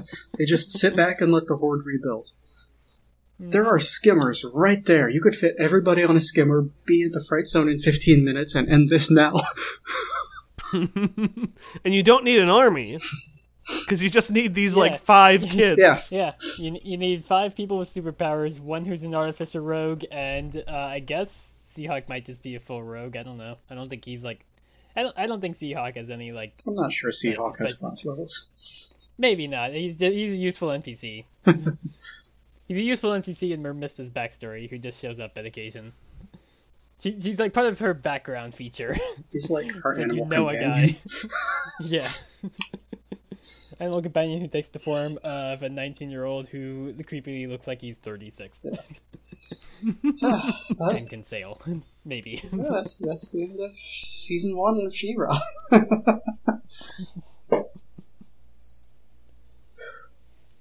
Yeah. Uh, I, I don't know if there's anything else to really talk about that episode. We've already talked about It's a it lot. enough. We should probably we should probably move on to the next one. I'm uh, inclined to agree. I feel like it. Yeah, uh, my only thoughts on it are I feel like it does a very. A lot of the stuff that happens is very conventional. You know, oh, we're gonna have the attack. Oh no, things are going wrong. yeah, uh, and then oh, literally yeah, Gondor calls for aid. Yeah. But it it does a very does a very serviceable job of just being like, all right, the whole first season was getting the gang together. The gang is together. Let's go. Mm-hmm. Yeah, I mean it's it's a solid one season arc. I guess if this is where the show ended, it wouldn't have been a terrible ending. Nah, like unremarkable. I would I would say like I do think things pick up and not counting the fake season finale that is season 2 like every other season finale from this it starts like going pretty hard into stuff. Like here's a big you know big status quo change or you know big thing that's going on. Um but you know this first season was just to get the gang together. We want to introduce every character. We're not going to get things too complicated. Now the gang is together. You like the gang even if you're not sure of their ages now we can like explore and do fun things with them Well, I mean, they did introduce a couple complications, thankfully, because as much as I like this show, if they hadn't thrown some breadcrumbs, I don't know if I would have stuck with it after the first season. But stuff hmm. like the the whole Despondos thing, that was like, okay, yeah, yeah, I want to know more Which about again, this. so out of left field, and you miss it if you don't really pay close attention. to hear they're apparently stuck in some alternate dimension where nothing else exists. that is mentioned in the first Yeah, season Yes. absolutely. That was literally that was literally the episode before this one. That was the Light Hope episode. I I know that is not something that I like forgot about No, because I definitely did not like remember that it is the- that is something I missed yeah, no, when I watched same. Like I did not, I did not realize it at the time when I was watched it, but because I was writing the notes for that episode, I was like, "Hold up, what the fuck did Light Hope say?" Yeah, there was are, like, "What the fuck?" I was gonna say like that's that's a big thing. Yeah, that just gets mentioned in like two seconds and does not get ex- like extrapolated upon. yeah, there are two I wanna references to it in the entire season, and one of them is not even a direct reference to it. You have to have the other one for it to make sense. because uh, Madame Raz, back in I think it's episode four, mentions that there used to be stars and they all disappeared, and where did they go? And yeah, you're thinking of thr three. Yeah, 'cause three. That's when Raz was it. Yeah, and then in Light Hope, you find out that they're in this pocket dimension, which is why the stars disappeared. But, like, without that mention, it's just a big question mark. Yeah, I remember that being like for me one of the late game big like, ooh, this is interesting. Shows how much I guess I pay attention. Yep, it's a it's a very weird thing to just drop and not really talk about past that point. Where well, to be fair, mentions Adora has no concept of what that could be, right? She doesn't Yeah, know yeah, what an alternate reality is, so. it. yeah, true. Ad- Adora has an intelligence of like a six. She did not actually bother to keep that at Also- least a ten. Well, it's not even about intelligence. An important question: Does is Catra outside of the pocket dimension? Because if not, why would she care about anything outside of the pocket dimension? Hmm? I mean, the, the pocket dimension is the whole planet. It's all in there, so Catra's in there for sure. Well, that's why I'm. That's what I'm saying. That's why she. That's why Adora wouldn't care about it. Gotcha. Yeah, why would I care about the rest of the universe? My cat girlfriend is here. Yeah, she's here. Like you know. Yeah, I don't know. I mean, my point is just that they don't have the same pop culture on Etheria that we do here. Even if you said the words alternate reality to Adora, she would not have any frame of reference for what that Yeah. meant in context. And yet she Or knows. even if she said stars, like what's exactly. a star? Yeah, she's never known what that Yeah. is. and yet she knows a what hacking is and b how to do it. Well, sure, she grew up in the Hell Zone, the technological Hell Zone. It's true. Uh, That's probably basic horde training, if I'm honest. Yeah, but the but the rebellion doesn't have that level of tech to need to hack. No, but sometimes you have to keep a bot from killing you. yeah, I guess. But I mean, but we established that the bots have like a kill switch. 'Cause in the very next in the very next episode we're gonna cover, we Yeah, but like they have a kill y- switch. if you forget if you forget well what you know what if you forget your keys to the kill switch? You know Kyle would forget his keys to the kill switch. Fair, right? Kyle would definitely. Yeah, that's that's how one of Kyle's predecessor clones died. It's like, oh, get, get another Kyle out. Kyle forgot the kill switch. He's dead again. Bring out another one. That was Lyle. Uh, that uh, Dial's dead too. All right, well, bring out, bring out Friel. Honestly, I think Kyle Like is it- probably just Doomsday from Superman. You can kill him as many times as you want, but he becomes immune to that method of killing the next time around. oh no, this they keep poor they keep uploading his same memories into the new body, and he was like, "Damn it! I thought I was finally free. Stop bringing me back." Must I be cursed to walk this mortal shell? Just like if you're gonna keep doing this, why can't we like experiment a little bit? Give me a girl body for once. we explore gender stuff, Hor- Hordak. Uh, listen, Hordak is a good boss, and he would support your transition. exactly. It's true. It's true. He wouldn't make you pay for He that wa- out of pocket. he would cover it. like yeah i mean he he if you corrected him while he was cursing you to death he would change your name and then still condemn you to death but you know Yeah. he'd be respectful about it It's like, oh, sorry, Kyle. Uh, sorry, Kyle. I didn't realize that your iteration here was using they them pronouns. All right, well, they're Exactly. They're dead. Bring out the next one. We'll have to make sure to ask them their pronouns at first when they are brought back. he's a good boss Honestly, boss. I'd Hordak would probably let you expense the company for all costs if you could say that it would make you a more efficient soldier. oh, definitely. yeah like anything literally I anything mean, he was willing to give up the black garnet because of Entrapta making things more efficient. So yeah, yeah it's definitely like, oh, you, you you feel like it would be more efficient if you have bigger titties? Sure, go ahead. it's on me. Here's my credit card. go nuts. Uh, we should probably Yeah, maybe. move on, right? we got a whole nother we're an hour episode to cover. minutes Yeah. already. Yeah, we're at an hour twenty already. We definitely not covered the next episode. All right. uh, yeah, my episode is the season two premiere, uh, the Frozen Forest, which uh opens on horde robots blasting through the the still frozen over Whispering Woods. But basically, they just do like a little like uh, montage of like the robots being attacked and just destroyed by Perfuma, Bow, Frosta, Mermista, and Glimmer. They, they apparently decided, "Fuck you, Seahawk, go home. He's not here." it, it's a very nice recap of characters and one i probably could have used before watching the season one finale Well, you you you made this decision to not watch any episode besides the finale before jumping in. So I mean, yeah, it's my fault, but that's all I could think during this. I'm like, oh man, this is a great reintroduction to the characters if it's been a while since you've watched yeah, it. because it would have also been like five months between seasons. So yeah, to Yeah, remind you, oh yeah, they're here, not Seahawk. Yeah, doesn't matter. and this is what each person does. I mean, they're in the middle of the woods. Seahawk has a movement penalty if he's on dry land. Ah, true. He can't get a boat. I'm near to just saying, the woods are frozen. He sets things on fire. Problem solved. Mission accomplished. yeah, thaw everything. Just get a couple I mean, those burning those, ships. those trees are definitely grass ice types. It's quite effective. The easiest Yeah, way it's perfect. blow up a blow up a boat and you can get it solved. But no, they don't think of that.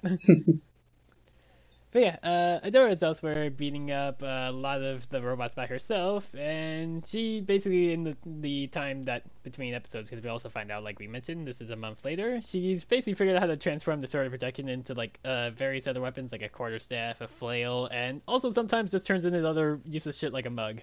Which she just uses the brain I- robot. Did really like the way she just used the mug to still destroy a robot. She's like, eh, the casual whatever. it's still metal. got got got the vein of just working in the office. Like the way she was holding it was like hand standing around, you know, Yeah. a coffee machine. Like you'd imagine Adora with like a print, uh, cup that says "World's Best Princess," using it occasionally to like break a computer when she gets annoyed. Don't talk to me before I've had my She-Ra transformation. But yeah, I mean, when you get to a certain level, anything is a weapon. It doesn't matter what shape it's in. If you're Superman, I mean- you can kill someone with anything you're holding. Yeah, I mean, In her hands, She- anything is a she- deadly weapon. She is a Hexblade. She has proficiency with full martial weapons, so a, cu- a cup counts. Because Warlocks also have super weapons, so yeah, she has every weapon proficiency basically. but yeah, uh, but apparently it turns out that Catra's also here again and goes to Takadura and say her catchphrase because of course it's the first episode of the season. She has to say her catchphrase. you got it. Uh, Yeah. Yep. During which Adora accidentally turns the sword into what I think is a clarinet. I think it's a clarinet. I'm not sure. It's it's not Like a some sort- clarinet, but it is like a weird flute thing. Like a snake it's charmer's flute is what it is. Something like that. Yeah. Yeah. I've seen it a lot in like sci-fi things, but I know it's an actual instrument. I think it's an actual mi- I, instrument. I was just at trying to think of like what kind of woodwind it was. But, Yeah. yeah. But elsewhere, uh, Frosta is basically just distracting Glimmer because like she's fully enamored with the fact that she can teleport and has like, or rather because she teleports her dad's staff to herself, and also interrupts her by just fully kill stealing some robots. Uh, but yeah, we jump back over where Adora pins Cat to the ground and can't bring herself to again brain her with the clarinet or whatever the fuck it is. But Catra just fades away, and we see that the entire area Dora was in is a simulation made by Light Hope, and she's bummed out that Light Hope made Catra accurately mean. Which is very funny that she's like, "Do you have to make her so mean?" It's like, but she is mean. But yeah, uh, back over with uh, the princesses. Frosta just continues to annoy everybody else by smashing a defeated robot Bow was trying to study, while Perfuma is like just bummed out that the woods are still not able to recover because the bots keep attacking, so it's not getting the chance to actually heal. Uh, but again, God, we I, I thought we were past like a lot of these weird transitions because we're past season one, much like Owl House, but still occasionally come back, huh? but yeah, but back over Adora and Light Hope, we learned that again it's been a month since the Battle of Bright Moon, and Adora is pissed that she hasn't really fully improved in that time. And Light Hope kind of just harshly says, "Yeah, this exercise was actually worse than usual. You suck." Gotta be honest. You know, hard love. Hard love. I mean, Light Hope is still like a protection, and she's not. She isn't fully keyed into like normal like human emotions and tact and stuff, so she doesn't know. Yeah. Doesn't change the fact that on the ranking of bosses, she is still second to literal horror, to actual evil Yeah. I mean, if you want to give them, third, a, maybe yeah, Angella might be above. absolutely. Angella is definitely feel- above Light Hope. yeah. God, I keep pronouncing her name wrong. That said, though, Angella would not be a fun boss to work for. Because based No, on everything no. we've seen from her, No, her and- whole thing is don't actually do your job. Just sit around being ready to do it if I ever decide you need to. yeah, like Hordak actually utilizes his resources, so still the best boss somehow. yeah. Yeah, like Despite being uh, a colonializing asshole. Yeah, because that's the thing. I mean, even if you have to have a job, it's better to be doing something and keeping yourself occupied. You know, it's better to have a situation that supports you and your aims than it is to have a boss who says, sit there and watch YouTube for the next six months. hey, I'd be all right with that. Yeah, you wouldn't get bored after the first just, day. just, just, just uh, put on the like hour to two hour long Alpharad Mario Party videos. You watch like four, that's your day done. That, that wouldn't be That's a good point. interminably boring for you? Just sitting there doing that all day? no, it's kind of funny to watch them play Mario Party and just fuck it up because they always like fight against a really hard mode DK that sometimes just kicks their asses because they can't compete against. No, wait, wait, wait, wait, wait, wait. No, now we have to back up here. If if we have science fantasy Alpharad, is is is either one that he in the horde and that's part of his job, or is he somewhere out else on the planet? And Hordak, uh, sorry, sorry, I forgot. Hordak isn't having people watch YouTube, so uh, never mind. There's no, there's no continuity error because like, uh, I was trying to figure out how how YouTube would work in this world. Well, they don't have the internet, presumably. Do they watch them on the? Well, maybe they watch them on like the War Council thing. that thing was high enough tech to run YouTube. or or on uh, the camera feed that uh, Catra, Scorpia, and Chop to use later. yeah, exactly. like they watch, they're watching that, and Bow just interrupts, being like, "Yo, it's your boy Bow here, the Whispering Lips." here to show you the new kind of arrow. Now, it might look at the same as the last kind, but this one has a golden feather and is is a little bit duller. Now, you might think that that's actually less effective, but watch me do a trick shot. And then he ends up uh, accidentally shooting Glimmer in the shoulder and recreates the meme where it's him and Glimmer in the doctor's office, like waiting room, holding the bow while Glimmer just has an arrow on her shoulder, just acting nonchalant. Yes. Yeah. It, we'll, we'll see fairly soon that they don't have anywhere near that kind of communications technology on this planet. No, they really don't. but yes, uh, continuing on, uh, Adora says that she can't fully focus on protecting Etheria She-Ra because of how in her like just Catra just lives like rent free in her head, and she just can't focus on actually doing her job because of that. And Light Hope does praise her on her efforts, but does uh, still warn her about mastering her emotions unless she, you know, is doomed to repeat Mara's mistakes, which again, we've already established from every time that a mentor tries to tell you to let go of your friends and everything, it never works out anyway. but yes, uh, over with the uh, idiot squad in the fright zone, which is just these like, you know, the dumbasses of Vergelia, Lonnie, and Kyle who really don't matter. Uh, they're also training, and Catra stops the exercise when Kyle dies again, as we've established. Because she says that She-Ra is too strong to defeat via just pure force, but it's slow and easily manipulated, and demonstrates by just singly, single-handedly taking out the the weird like hologram She-Ra bot that they have based on their like uh, Halo head visors. I mean, she she is right though. Uh, Adora has not one thought in that head of hers. No, the only thought not in come up Adora's with- head is gay. It's it's all um, all of all of it is just unraveling how she feels about Catra. That's where all of her brain power is going at any point in time. I mean, we just established, yeah, she, Catra lives rent free in her head. She has no other thoughts, literally. but yeah, uh, she goes back to Entrapta's lab, where Entrap- uh, Entrapta apparently has just basically had a lot of her stuff from her castle moved over there, which nobody questions, I guess. Like, nobody in the rebellion like realizes that somebody ransacked her castle, nor did any of her staff stop them. I guess.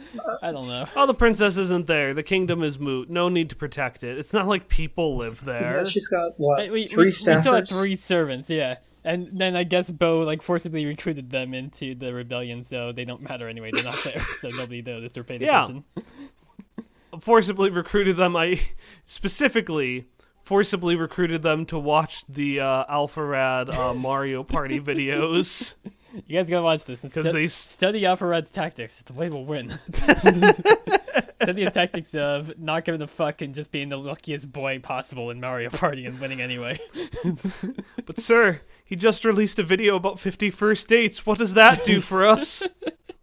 Like Well, honestly, maybe though, we'll maybe we'll learn about dating. We don't know. Might be useful. the thing is, I don't think we ever see those three again. And like, Soda Pop's primary weapon is to throw bottles of shaken up soda at the enemy robots. It would not shock me if they were dead.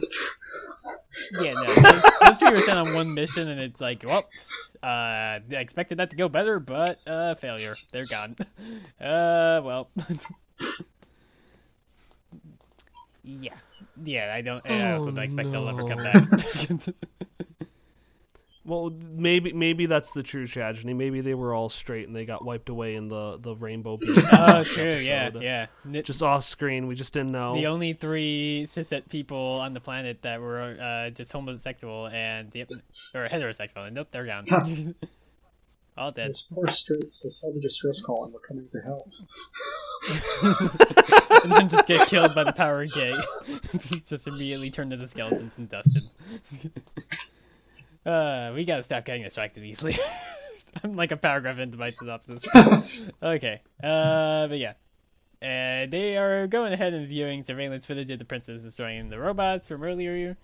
And Catra's plan is basically to simply Zapp Brannigan it by sending wave after wave at their own bots to, to distract them until eventually they'll just be too distracted and while they go off and conquer the rest of the planet.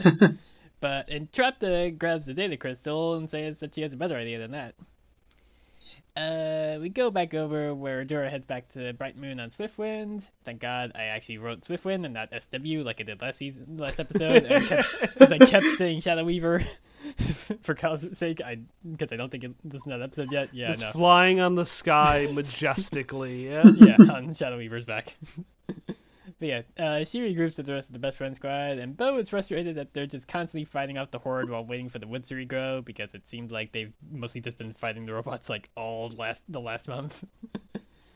I do at least appreciate that they're like, this is not important enough for Adora to be involved with. You go train, we got this. like they don't need her all the time, so they're not relying on her. So it's like, yeah, it's like at least showing that they're like, yeah, no, go go focus on what's more Yeah. important to save the entire planet. Don't bother with it. they are becoming more competent.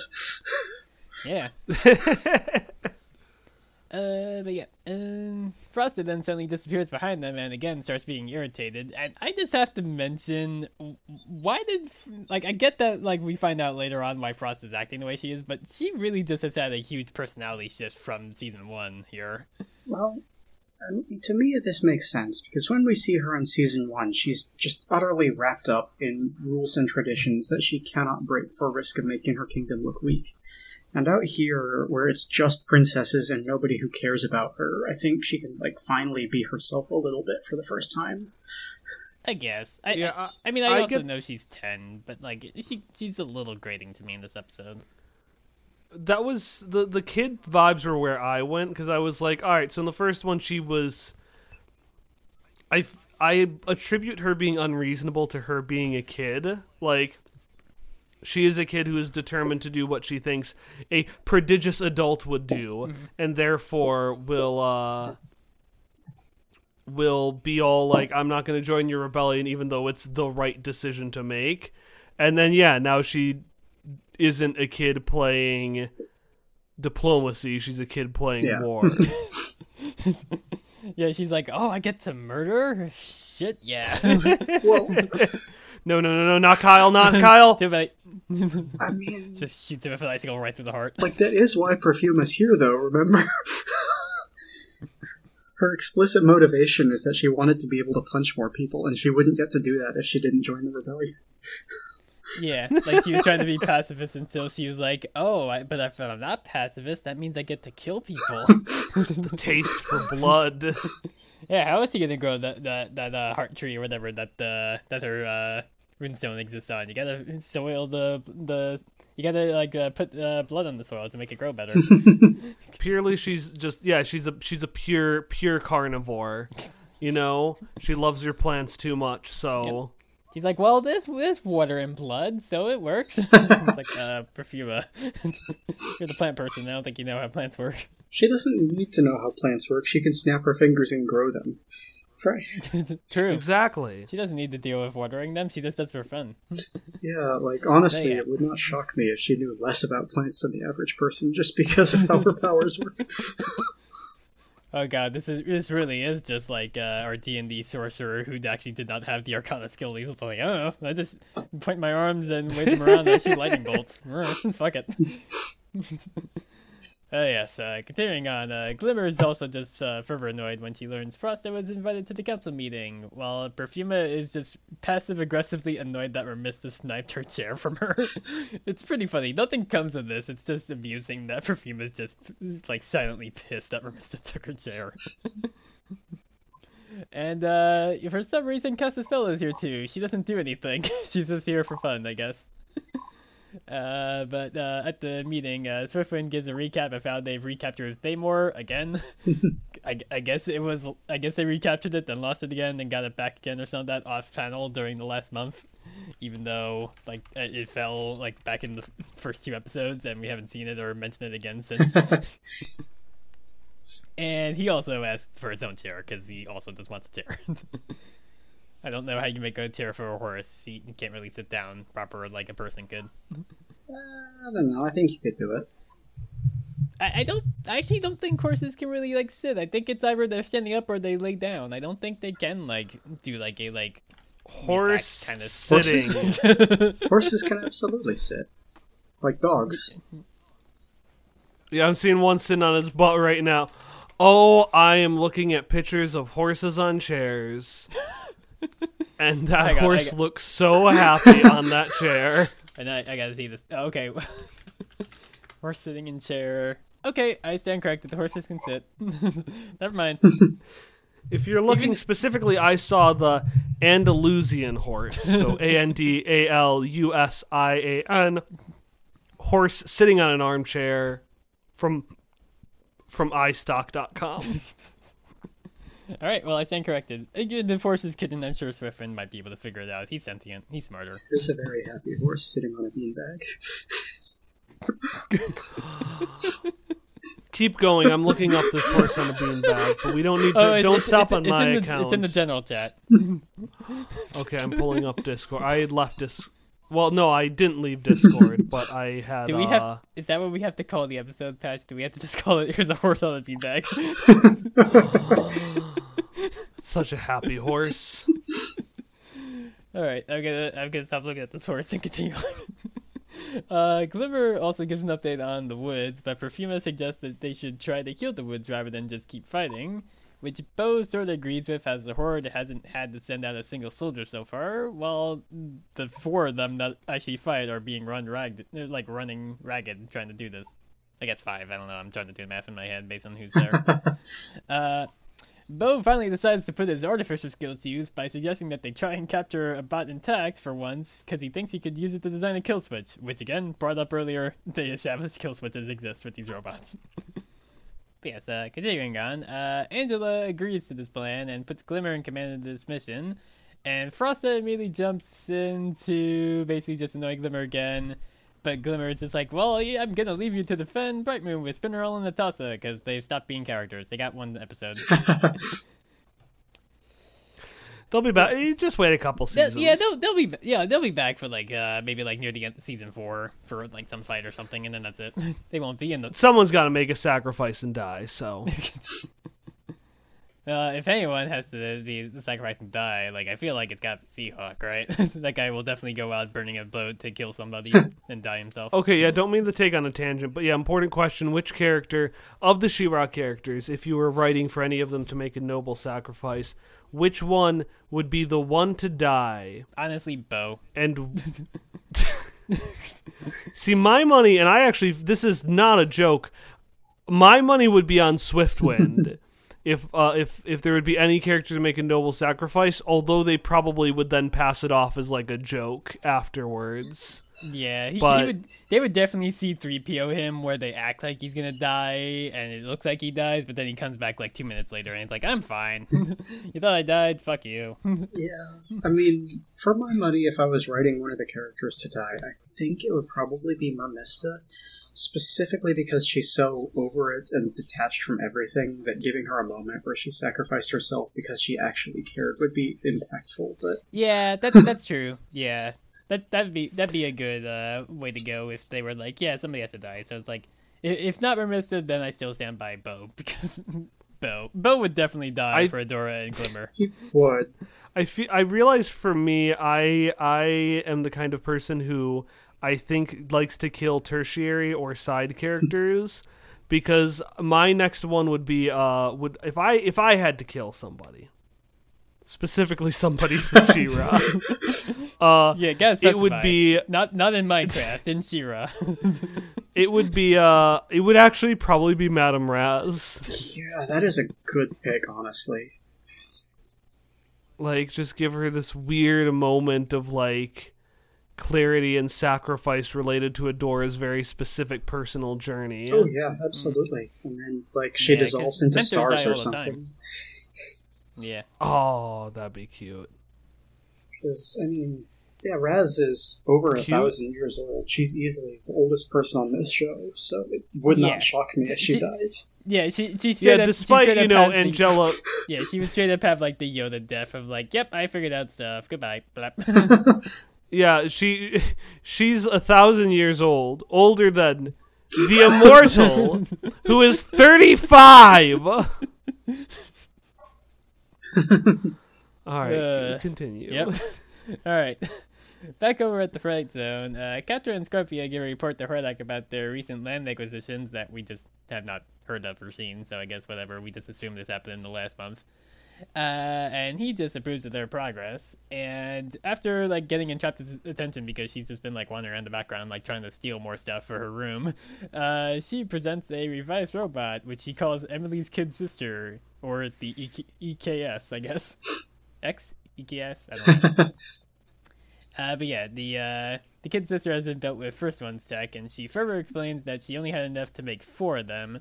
But Catra once again says that she knows how to get where to get more of it. Just make more because obviously she was at the beacon. She knows where to get more.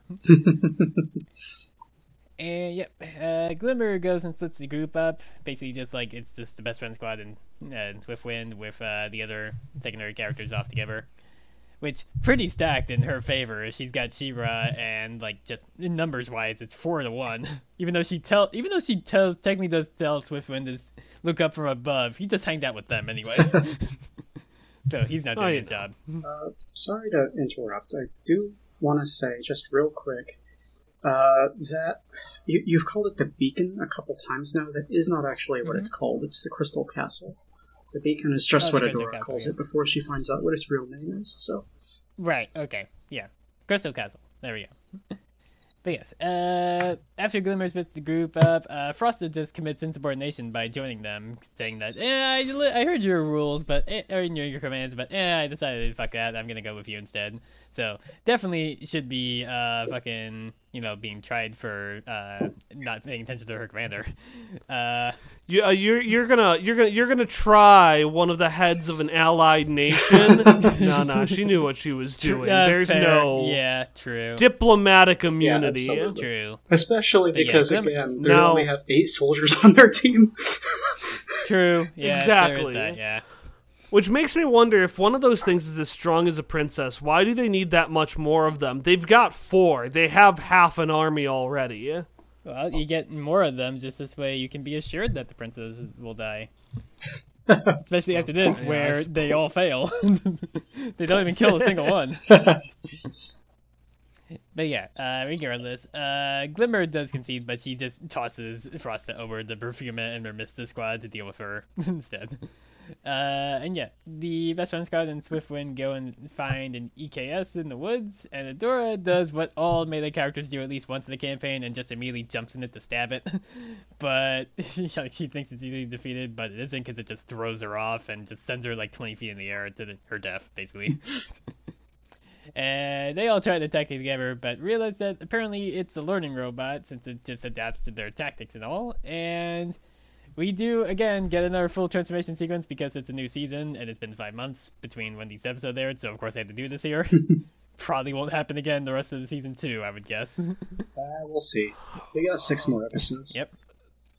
We do. Yeah, I was gonna say if you're talking about like the season two in our hearts, maybe she gets another one. You're talking about season two as like it's numbered on Netflix. No way. Yeah. I, it's, I I don't believe it. I refuse to believe it. Yep, fair.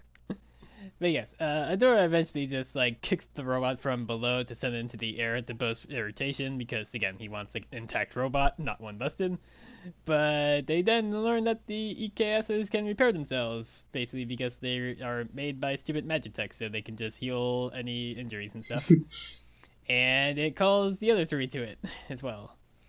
But at that, Frosta pops in, ignores hers once again, and just immediately tossed off a cliff, almost to her death. But Glimmer teleports to catch her before, like, the robots just decide to just leave. They don't even actually care.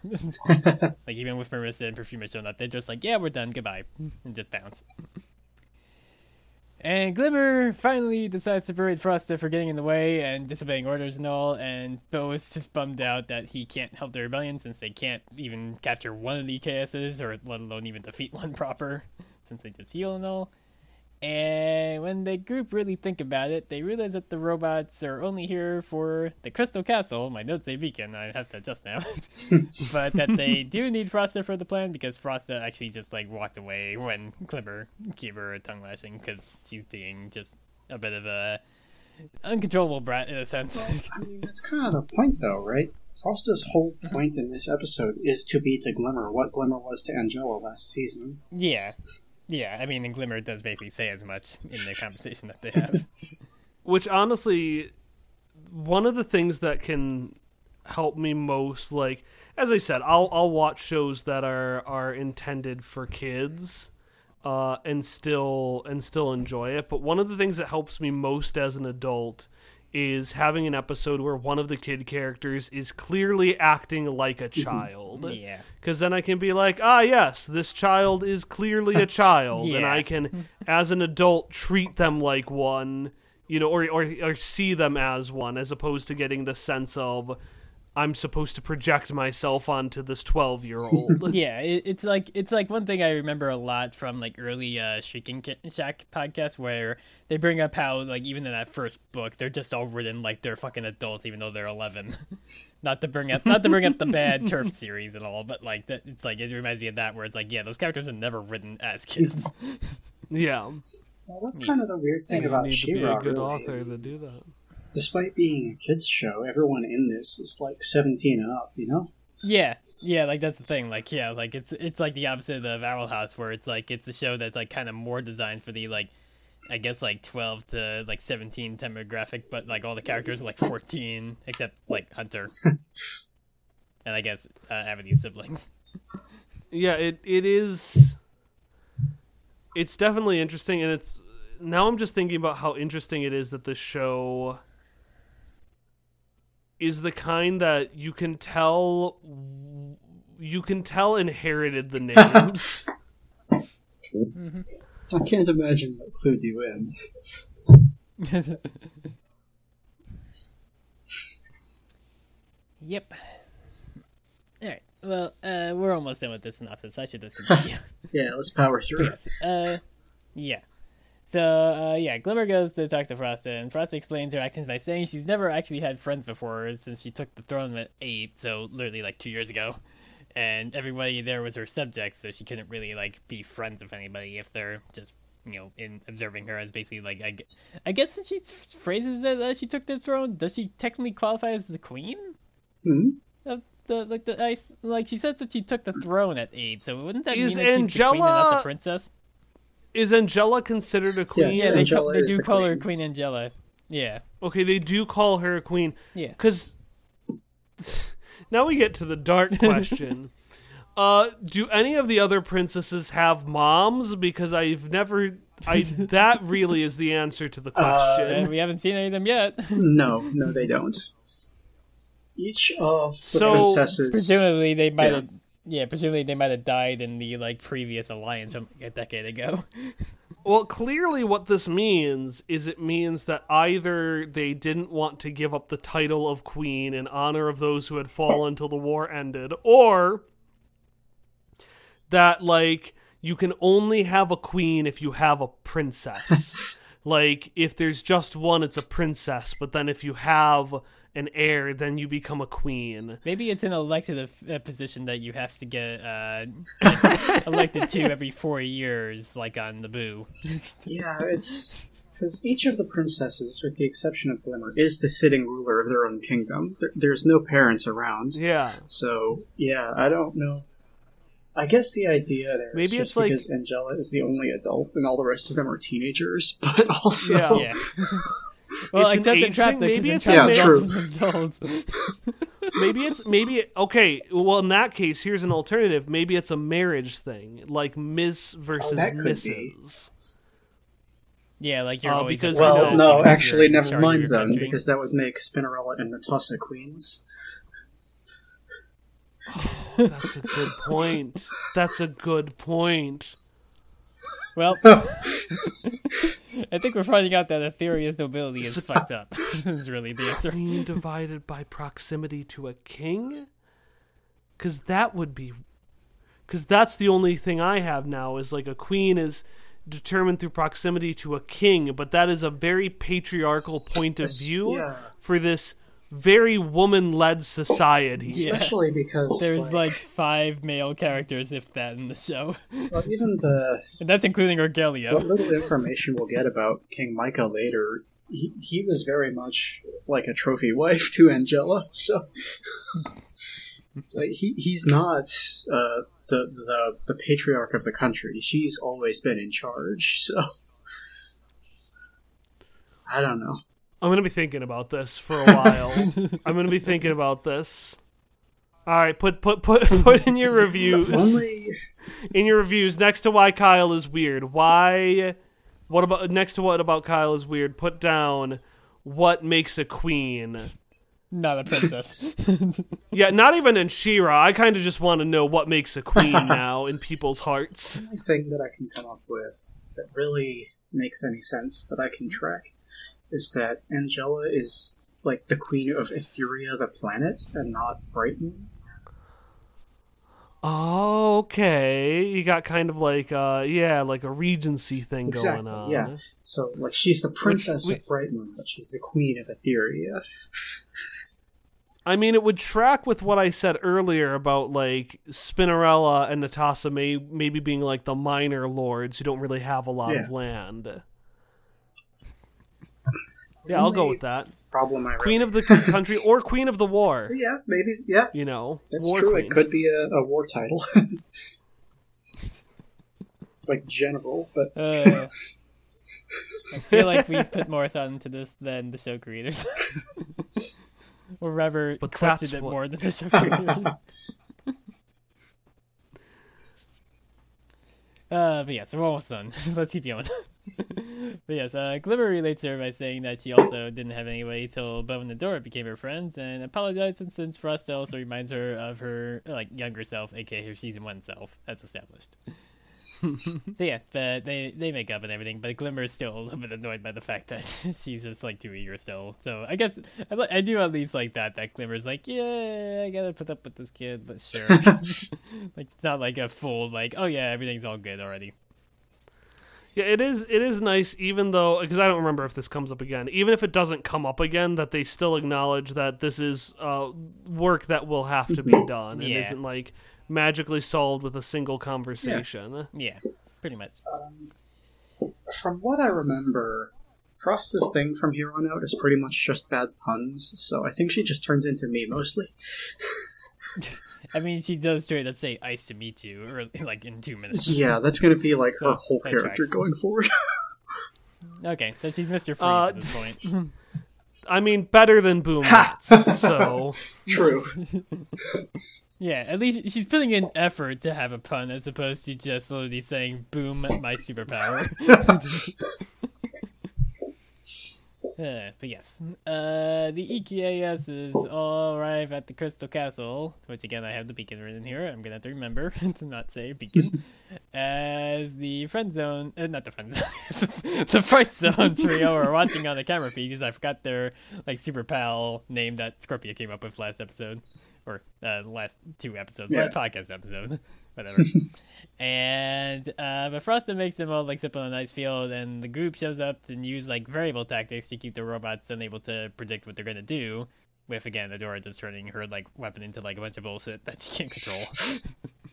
uh, and they like slowly take out uh two of the robots, and Catra just like self destructs the one that Adora's on, like that she captured with like turning her weapon into a rope. uh, so I guess yeah, she just has a robot protection now. And they frankly work to try to disable uh, the last one after three of them are dead because they're like, eh, we gotta make sure that they can't remotely self-destruct this thing. Because Catra's just like, eh, fuck it, we'll just make more of these things. It's better than letting them get them. And with what materials, Catra? exactly, you sent them With you sent- what you materials robots are here you? to get the materials, and now you're just saying, eh, fuck it. but yeah, I don't know. Maybe they'll just send hordes guys out there and just protect it and get the stuff themselves rather than having very visible robots doing it. yeah, I mean, Catra's good in a one-on-one fight, but I tell you this, she's not going to be winning any rounds of Civilization anytime soon. No, very much not. but yes. Uh, they're able to at least like restrain the last one with uh, Frosta trapping in ice, and Bow climbs up onto it to remove the chip that controls the self-destruct sequence because apparently he just knows immediately which chip it does that does that. uh, Uh, let's not forget that uh, Dora finally has it in her heart to flirt with Catra by saying, uh, by mockingly saying "Hey, Catra" before she punches out one of the Yeah, robots. She does. She does do that. Yes, this is true. And but yeah, uh, basically, uh, because the princesses actually worked together and everything and cooperated, uh, they get their gay robot, uh, gay robot, gay rainbow power glow back, and the forest heals a little bit. So the Perfuma's idea of like working together and everything, it's a real answer to help the woods heal as opposed to just murdering a bunch of robots, I guess. but yes, uh, over back in the fright zone, I did not say friend zone, at least this time, thank God. Uh, Catra goes and visits Shadow Weaver in a prison cell for reasons. And she once again just gloats about how much progress she's made since she's new second in command, but Shadow Weaver realizes that Catra's here because Adora is still the main problem for her. And, like, Catra just tries to blow it off and just leaves. And yeah, later on, the princesses recover from their fight, and the door repeats what Light Hope said about there's still progress in fixing the planet, but at least they've held off the Horde for now. And while Bow is off uh, disassembling the EKS they captured using a recorder like Entrapta, because he's like, oh, well, the per- uh, the best scientist I knew did this, so I guess I'm doing this too. I'm not sure who I'm talking to. I guess future me. but yeah, he uh, pops open the panel and finds like one of the little like first one's tech crystals inside, and he has the really bad realization that not only has been trapped alive, but also that they left her behind. and he feels real bad about it. And somehow not the realization that willingly or not, she's working with the enemy. Yeah, I mean, he doesn't realize that. It's more just like, yep, uh, she's alive. Wait, oh wait, we fucking left her behind. oh no. so then he like jump to the conclusion of like, oh, that's why she's definitely helping them because we left her to die. Yeah. yes. Yeah, I d- It's hard to blame them. I mean, we talked about it just a couple episodes ago, but they saw her burned to death, and the episode ended on They them saw crying do- that yeah, they they left her literally behind. saw they saw a door close and immediately saw fire evaporate her. yeah, I'm I'm I'm very torn on it cuz on one hand I do feel like it is a sign of how much they care about her and their friendship that like their first thought is even if it's not correct, the first thought is guilt at leaving her behind. Mm-hmm. And not like anger that she's working with mm-hmm. the enemy. Shows you know how they Yeah. care. yeah. On the other hand, they have every right to be mad. Yeah, but I guess I read it as like, you know, they might be like, oh, well, obviously she didn't have a choice or else they would have just killed her. yeah. But yeah, that that's uh that's that episode. Not really got much else on it because it, it's like it's it's kind of like a standard like intro back to the characters after being away for a while kind of episode for a season opener. Yeah. Yeah, intro in, introduce the characters, introduce uh, what Adora's plot is going to be for the season, have a little enticing plot hook at the end, and then you know you get a nice little.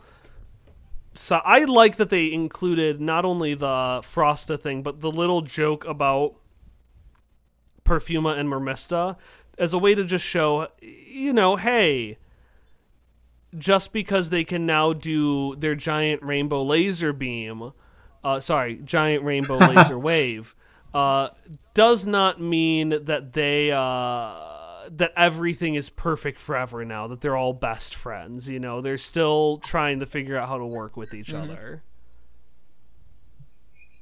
That's uh, that's a very salient point that I appreciate they took the time to put in. yeah, I don't think there's a whole lot else to say about this episode. It's it's very much a return to form, getting back in the swing of things, sort of thing. Yeah, reintroduction to the characters and what's going on, and setting up stuff for the future because, like, yep, now we can make uh, stupid repairing robots as long as we Yeah, have when I- ma- as long as we have Magitech. when I rewatched both of the episodes, my thought was I didn't have anything bad to say about them because I do think they're good, but it was, you know, and again, it's the end of the first season, beginning of the second season. Like you're not going to have earth-shattering things in almost Yeah. all shows. Uh, but yeah, it very much it, it was like, yeah, these are they are doing what they need to do to end the first season and and start the second one uh, and I, I think it's good, and I, I I'd much rather have these. By the numbers is the wrong word, but like pretty conventional, but like well done outro and intro than I would them trying to do something radically different and just absolutely pulling a big swing Yeah, and a yeah. miss. Yeah, like like Uh, I 'cause kind of equate I've this episode to uh, like separate tides for Owl House, where it's like, okay, yeah, it's it's the first episode of season two. It's introducing where the characters are after the the finale, what's going on, what are we doing. Yeah, exactly. And Yeah. like with with like Owl House season one, you know, I don't know when they realized they weren't going to have a third season, but at that show they didn't really have time to have a pretty just like straightforward, no big hooks season uh, finale like this one did because they they had to keep going. Yeah, I, I think they learned pretty like around like the midway point in making season one that they were only getting the three specials. So I think it's like pretty quickly they were like, okay, we gotta actually like escalate stuff. Yeah, Especially with- that makes sense. Yeah, because I mean, like most of season one is still just like kind of like I don't want to say like goofy stuff, but it's like yeah, a lot of it is stuff like let's have the gay sports episode, let's have the body swap episode, which uh, nothing happens in, kind of stuff. but then yeah, and then like immediately once it's like oh okay, here's the second last episode, shit's popping off, or what the fuck's going on? We finally see Belos' face, or at least Belos as a person, and then it's like yep, Everything and then, is different and then, and then season two is like yep, it's like all right, no fucking breaks. shit every time, every shit every episode going off. Yeah, I do want to say, just watching this show again, it's like I've been having difficulty reconciling the episodes we watch with the episodes I remember, just because this is so introductory. This whole series that we've been watching so far, like th- this series is gonna go places and it's gonna get to levels that you don't expect. But as it is, it's it's difficult for me to. I I don't know. It's very season one, if that makes sense. yeah. No, I, I get what you're saying. Like, my my praise was a very lukewarm. It's good. It's doing its job well. Yeah. It is. I, I don't need him to pull. I don't need him to pull the stuff I know they're gonna pull later, but also because I know that stuff. Not you know, were I not recording this for a podcast, I probably not would not have come back and rewatched these episodes in Yeah, particular. that's very fair. Mm-hmm. Yeah. But, yeah, um, I think if y'all have no objections, I will move on to my next segment. Yeah. Mhm. Okay. Uh, I don't have a lot for this because I don't always have a lot for this, but uh, let's talk about the '80s a little bit. I'm going to focus on Spinnerella and Netossa today because that's they finally got a, a get- an Yeah, episode. they get Um, to be characters. I dropped an image in recording spam. You'll see that uh, Netossa was essentially a ripoff of Storm from the X Men with a wa- bigger collar. That is a pretty big collar. yeah, absolutely. Uh, their whole deal is that they are best friends from a far from the far corners of Etheria, and that for whatever reason they come to uh, the Whispering Woods where they go to a bar and Spinnerella gets kidnapped. So Netossa teams up with Adora and the Rebellion to go save Spinnerella. Uh, Spinnerella, meanwhile, her power is that when she dances, she can cause winds to happen. So it is the aerokinesis, but like specifically when she dances. So Hordak takes her to the Whispering Woods and forces her to dance so hard a hurricane happens. and yeah, Sure. yeah, yeah. Uh, I'm eventually, just now imagining Hordak like leaning down to like grab each of her legs and force her to dance literally with by moving his hands with her feet basically. like just trying to force her to like tap dance or something at the minimum. and yeah, eventually, uh, Netossa teams up with Adora and the Rebellion to save Spinnerella. Uh, Spinnerella then dances backwards to make the hurricane unhappen, very Superman style. That's what I was thinking. I was like, ah, yes, the Superman gambit. Glad we're Yes. here. And that's pretty much it. Uh, you'll notice that I didn't focus too much on Netossa in this. It's because her entire portrayal is pretty racist. I'm not gonna lie. oh, cool. Great. Yeah, she does not throw nets in the way that modern Netossa does. Her thing is, you'll see, you see her cape there is a net. Uh, she pretends that she doesn't see enemies coming up next to her, and then when they get too close, she can like swing out the net because it's just a net and catch them. that's her power is That's having a net you know cape. that's that's a shame because I was I was gonna come in and say you know what I like the net cape. Yeah, yeah, it would be very cool if I it was don't like it. more than just a weapon. Yeah, yeah, don't like it as a replacement for net Yeah. powers. For, for boom nuts. also definitely I, I do like new Netossa's hair a lot more with how like floofy it, it is. It's funny how how Spinnerella looks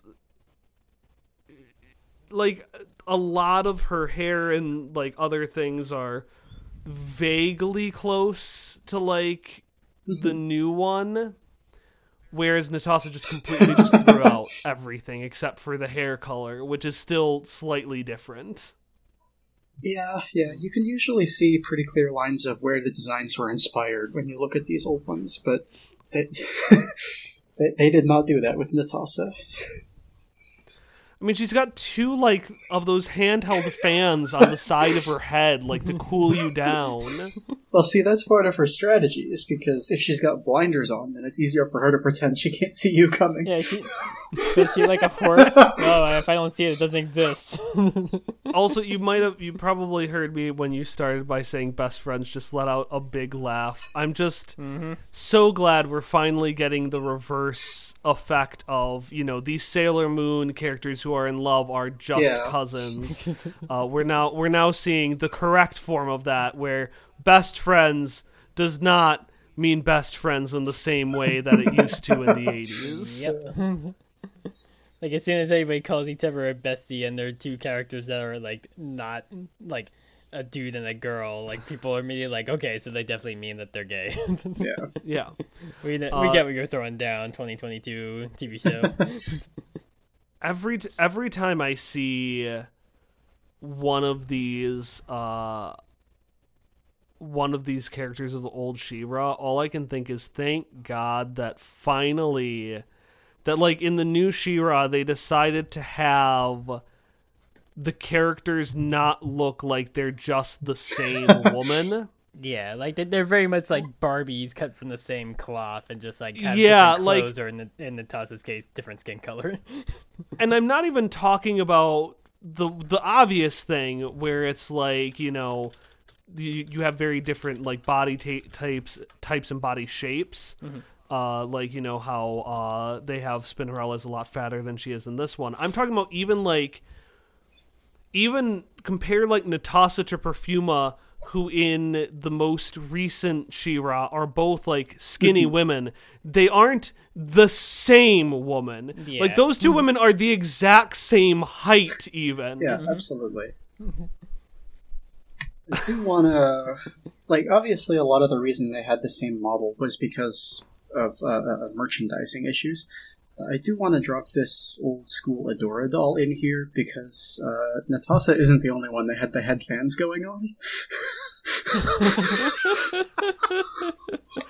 It, look, it looks like she took one of those old-fashioned mirrors with like the fancy frills, just punched out the glass and shoved it on her head. Yeah, like like she's like uh she's like a dog that like got stuck in like like it's like a too too big dog trying to get through like the cat uh, door or whatever, and it's just stuck. it's and like it's like, the- please help, stop, t- stop It's like the- me, please help.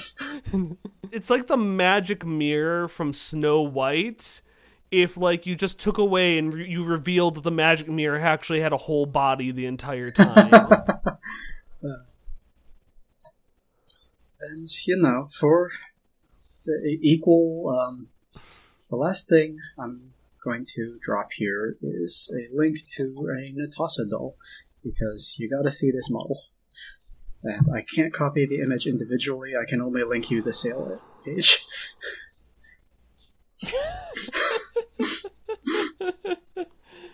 Her her her head fans have extended some wings for her to take off. yeah, it's dramatic, huh? There, I my, my my first thought was like giant gills, and like with the net, you can see as like a net for catching fish. Yeah, absolutely. She seems a lot more uh, aquatic based in this toy. Yeah, despite them already having one in the form of Mermista. but yeah, that's that's what I got from my little 80s corner. Start free trial to see what it's sold for. I don't want a free trial. I just want to see how much I can get this for. Uh, yeah, eighties. Uh, what did? All right, I need to make a bit of a tangent here did the idiot from Ready Player One watch all of the old She-Ra to try to figure out all that bullshit about the hidden egg stuff? Ready Player One, She-Ra. Well, I know in the Are I know in the books no, because in the books he's also just very casually transphobic as fuck. So of course he wouldn't watch a show about a bunch of women. but I'm just saying It's true. But I'm saying, was there anybody else in the background of that series that just doesn't get mentioned that was doing this? Okay, I get I get what you're saying. Um, the only mean- thing I can tell you is that He-Man is on the Ready Player One Wikipedia. Yeah, that doesn't surprise me. I He- think I I think I he- remember hearing about He-Man a bit when I listened to that audiobook a decade ago when before I wisened the fuck up. Oh, Yeah. It's a terrible book. if you ever want to, if you want to hear just how terrible it is, go listen to that. Uh, God, I forget the name fully because it's like it's like 358 pages. We'll never get back or something like that. it's a great, it's a great podcast. It started with that. They eventually at some point did Ready Player Two, but they've also just covered like a bunch of other shitty books. But it's like it, it got its start reading that first book, and it's like this. They literally had a segment that was like trying to like have people like send in like either fake or real quotes from the book for them to guess if it would actually show up in the book later on. it was it was amazing. It- it's apparently called 372 pages. We'll right, never okay, get back. Yeah. I, I knew it was 300 Uh, something, but yeah. They're right. Currently, they're on a book called Super Constitution. Great. That sounds promising already. Oh, they listened. They read My Immortal. Okay. Yeah. I think they're comedians, I want to say. I'm pretty sure. Yeah, it looks like um, Michael J. Nelson of Mystery Science Theater 3000. Oh right, yes, Tracks yep, rep, yep. That's what I was thinking of. Okay, but yeah, that, that that that podcast is good. Listen to that if you ever want to hear how fucking terrible those books are. I forget if they did the movie of Ready Player One, but also I've heard people say the movie is actually tolerable and is not queerphobic at the least, even if they do turn the Iron Giant into a fucking weapon, which was exactly the opposite of the Iron Giant. I mean, it's it's Steven Spielberg. Yeah. It's gonna be fine at worst. Yeah. yeah, that's true. Listen, there's a lot of discourse about the Iron Giant being in that movie, but what I will say is this. One, it's not the Iron Giant, it's like a custom skin Yeah, that a character made to look like him. Yeah, like it, it's it's all the stupid bullshit with their like internet stuff where it's like it's a prize somebody's using, so it's not actually the Iron Giant himself. it's just a person So- being like, "I'm gonna drive this because this is Well, cool." Okay, so the thing is, and I'm sorry, here we go, Ready Player One lore.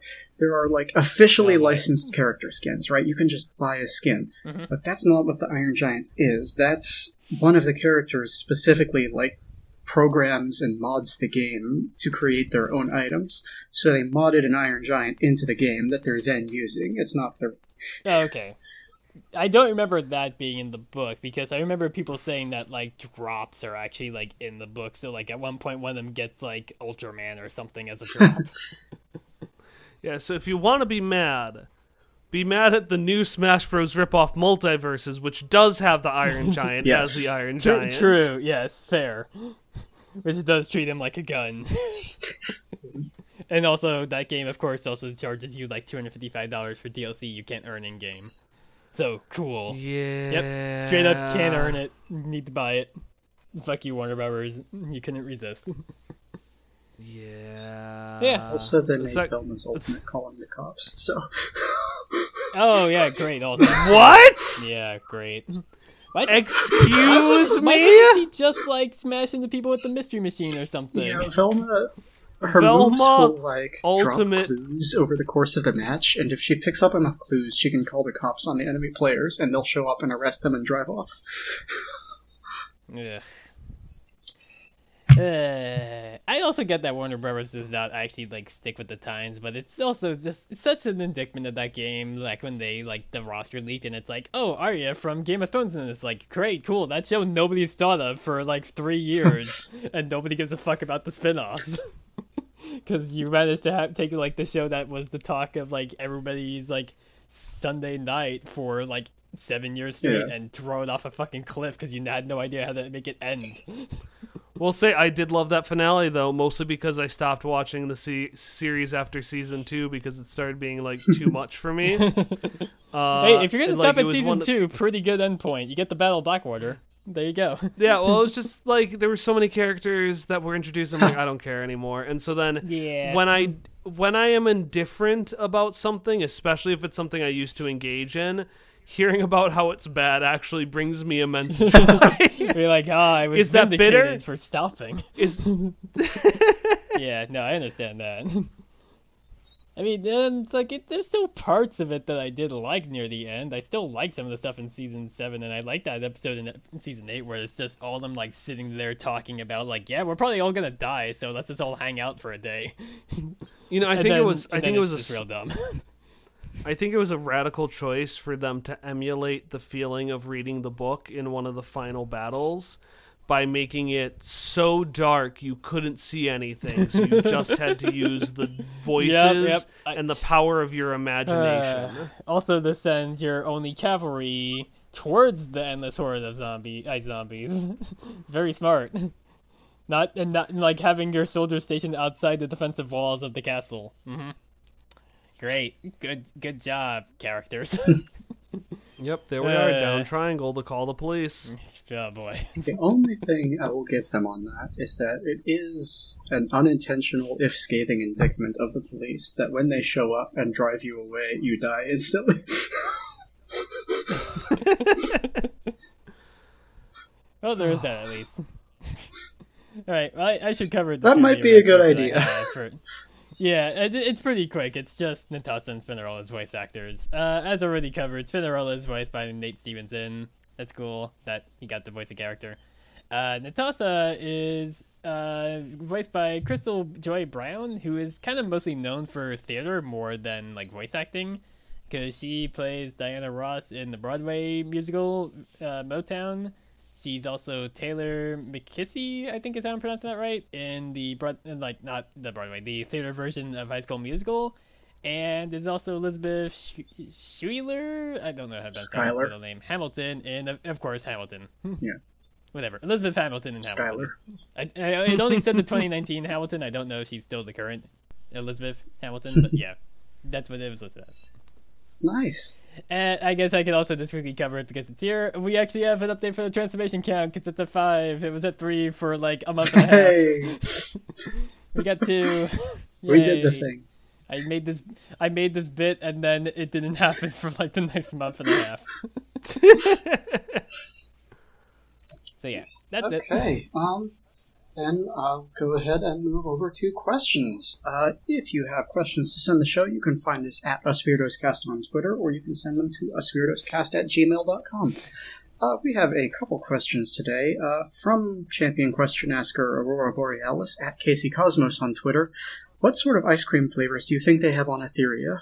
Not particularly relevant, but I forgot about this until the last minute and had some ice cream today. um, I don't think they have a lot of ice cream on Etheria just because of the difficulty with refrigeration. Probably not. Yeah. I so my first thought, which I'm now going to have to justify in reverse, is Neapolitan. You know the one that's like Mhm, yeah. strawberry vanilla chocolate. It's Yeah, just like a cute the- basic little thing. Yeah, the most interesting character on RWBY because she never opens her mouth to say anything to spoil her characterization. I wasn't gonna be the one to say it, But I had to be the one because fuck that. but the connection to RWBY is also part of the reason why. It's just like I don't know, like it's either that or it's like rainbow ice cream with glitters Yeah, and like unicorn it's like what is the horns what is and- the gayest colored ice cream? And it's like yeah, the one that literally has pink in it. I guess is the closest you can really get. Okay. Can I throw part. a wrench in the works here? All right, as hit us. far as I'm aware, throughout the entirety of the series, there are no cows on Etheria. okay, She-Ra cow. Are there mammals? there are though? mammals, that is true. It's just that, like, all the mammals we see are sentient. Okay, so there's Yeah, a so bull woman. ones- I don't think that. Yeah, no, the counts. Minotaur tiefling lady doesn't count. She's a person. like the, the only animals we really have seen are the lizard that's given wings, and then Swiftwind, yeah, who's given wings. we've seen a wings related lizard, a horse, and some bugs, and that's about it for wildlife. Well, I, I don't know. So maybe, really, maybe it all a Luke- comes down- may- Maybe it's a Luke Skywalker situation. Maybe you can milk the bug, just like you can milk the cow thing. Alien. That's a lot better than I was going to say. I was going to say so. This real comes down to the, the real question here is actually is Swiftwind milkable? No, he's a guy. He's the only one that's not trans. We established this last episode. All right. Well, in that case, there we go. Oh, oh my. Ah. Doran helps a creature and drinks its juice. Uh, Casey also asks, uh, have you played or are you aware of the This is a She-Ra and the Princesses of Power themed TTRPG For the Honor? Uh, no, I was not aware of this. I'm looking it up now. I think I think I heard this once before. I think I saw at least the cover. I don't think I actually saw the book itself. I yeah, I I was actually thinking about it while we recorded. I've never like played it for the honor, uh, but I remember all of drama's the wrong word, but all like the drama around a She-Ra RPG. Because someone, I think it was on April Fools, posted about how there's going to be an official one, and then people got real excited, and then they got real upset when the person's like, "No, I was just lying." But you know, maybe some, maybe you know, this is a sign, Netflix, that you should make one. And then it never happened. But you know, of course, somebody was going to make a She-Ra Yeah, yeah. game at some point. Uh, and yeah, this is the only one I've heard of. Although I'm sure there's more out there. I like that one of the first results on Google Images is just a picture of For Honor with the text For Honor RPG when question mark. It's like never because nobody cares about For Honor. it's another Ubisoft live service game that blew up and died, just like all their I've- yeah, I've- When I first read For the Honor, I thought For Honor. okay, I guess we can talk about For Honor. I played it a little bit. It was fun enough. yeah, I mean, just looking over this really briefly, it does seem very interesting. Uh, it's a GM-less system, so it's all anthology based. You, every player has a princess. There's no. Yeah, it, it seems very neat. So thank you for bringing that to our attention, Aurora. um, we do have one more question from uh, Quest Friends at Quest underscore Friends on Twitter. yeah, I wonder who that could be. it's a mystery. Uh, it actually kind of covers some of the grounds that we talked about earlier today, but uh, Quest Friends asks, I'm watching the finale right now, and I just turned over to Emily and asked, Where are the guards? We saw them two minutes ago. They all didn't. I, they I didn't saw this it. tweet literal literal minutes after Emily and I had a conversation about where are the guards. They all died. They, they were the first line of defense, and they immediately got eviscerated because they were going up against giant laser tanks. ah, Rip. damn. What a shame. Yeah, if only we had, At if lea- only at- we had sent out the actual combatants with the gay rainbow power before we just decided to send all those people into the wood chipper. Yeah, I was gonna say at least at least we see them in future seasons, so we know they did survive the rainbow. That's wave. true. Uh, Yes. I mean, no, they, they they died in the fight, but then uh, they stole some horde tech to bring them back, just like Kyle keeps bringing brought back. Yeah, it's that one guard that we keep seeing, the one who never wears a helmet with a scar. She specifically survives because the clone wouldn't have a scar. So True, yeah. Unless they made her be exactly the same that that she was before she died. it's like you can bring her back, but you couldn't be bothered to fix that. Okay. It, it's like it's like the theory people had of how Belos just has like cloning vats of all the guards, and they're all just named Steve. it's like, well, just break out some more. We got plenty. Ah, go ahead. Okay, well, it has been a long day, but I think we're pretty much wrapped up here. Uh, do either of y'all have anything else to say before we move into plugging? nope. That was a firework. Don't worry about it. They're still shooting off fireworks near you. It's it's three. It's been three weeks since Fourth of July. Listen, I I've since moving to where I've lived, I've had to play the game is that a gun or a firework Fair. a couple of times. Yeah, that was like most I'm- of my June here in Hartford. I'm pretty sure pretty sure it's always come away with uh with firework. One would hope. yeah. I've never gone outside to Yep. check. All right. Well, uh, since we're wrapping up, Kyle, is there anything you'd like to plug for us today? Yes. Uh, listen. Uh, okay. So uh, if you're here, uh, let's say you're here and you like She-Ra, and the idea of a She-Ra tabletop role playing game enticed you. Now throw all that out the window and start thinking about the Owl House instead. uh, because in addition to people making, you know, a role playing system based on She-Ra, someone hypothetically uh, may have made a game called Under the Neighborhood, which is a role playing game where you can play out adventures like in Gravity Falls or Amphibia or the Owl House, hypothetically speaking.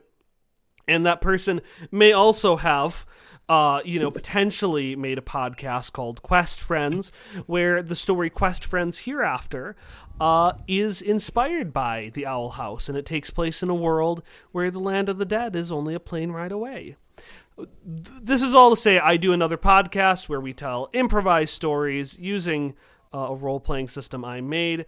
Uh, it's largely inspired by uh, by the Owl House. That's how I got in contact with uh, this show to begin with, and then I, I came on to talk about She-Ra because I really like that too. Um, but yeah, if you like more of if if you liked my voice and my insights and would like to see me paired with many people much funnier and more clever than me. Again, it's already happened now, but if you want to see it happen with a new batch of people, you can check out Quest Friends at questfriendspodcast.com. You're too kind. It has been an absolute delight to have you. well, uh, for those who need the refresher, you can find me at patch underscore jacket on Twitter. Uh, I have been cooling off on Twitter lately because I have three weeks left in my current semester, which means I have about 60 pages worth of essays to write. So Yeah, you you keep you keep reminding me just how bad it is to be uh, like recently in like the last two years I've been like maybe I should go back to college again and me, people like in the last couple of months you've been you've been I'm- just making me go like no that'd be a bad idea. I'm literally I'm literally going to like a Zoom to talk to ASU about the possibility of getting a master's. this was the worst time to hear Um, this. well, if it helps at all, my specific master's is very, very essay based. I don't think they all are, but um, so I'm looking into uh, library and information sciences, and that's very much a research based degree. So Oh yeah, that would that would do it. Yeah, I I hate re- unsurprising. The person who uh, came and only watched the two episodes he had to n- is not a big fan of research. yeah, fair. yeah, it's, it's it's a very stark contrast if you're telling me like how many like pages like papers you had to do that have been like 15 pages long or so. Patch. Meanwhile, it's like when I was in college, the most I ever had to do was like five or six. the longest paper I ever did was 10 pages front and back, and that was literally because it was my first paper in college. So I was like right off that high Yeah, like- school Yeah. where I was like, you're gotta, run- gotta be You're running super fresh impressive. before college crushed you. yeah, yeah. Like, by my uh, let's do this, and then like immediately afterwards, you were like, I'm gonna die. no, I, I, I, still at least like uh, the story I have or something like that, where I basically got to get one of my like upper writing requirements for my English degree by basically telling the teacher that they were full of shit. Because again, I don't. I feel bad with kind of phrasing it like that because it was an ecofeminism class. I don't say anything bad about that class in particular. It's just that the teacher was just an idiot about it, and so like she basically told us like write write uh, use one of these books and write a paper if you don't want to do the group work, which of course always sucks because it's group work in college, and then write it on there. And I'm like, this entire book that you suggested, uh, basically it's just like complete opposite of what you've been trying to say in this entire class. And then her basically being like, yeah, she, she originally gave me a B because she was like, well, you maybe maybe you should like uh view it from my point of view and maybe suggest why this book would be in support of the, what I've said. And then like I added a paragraph like, I guess it could be interpreted this way if X Y Z. And she's like, well, you tried. It needs to B plus. I'm like, screw you.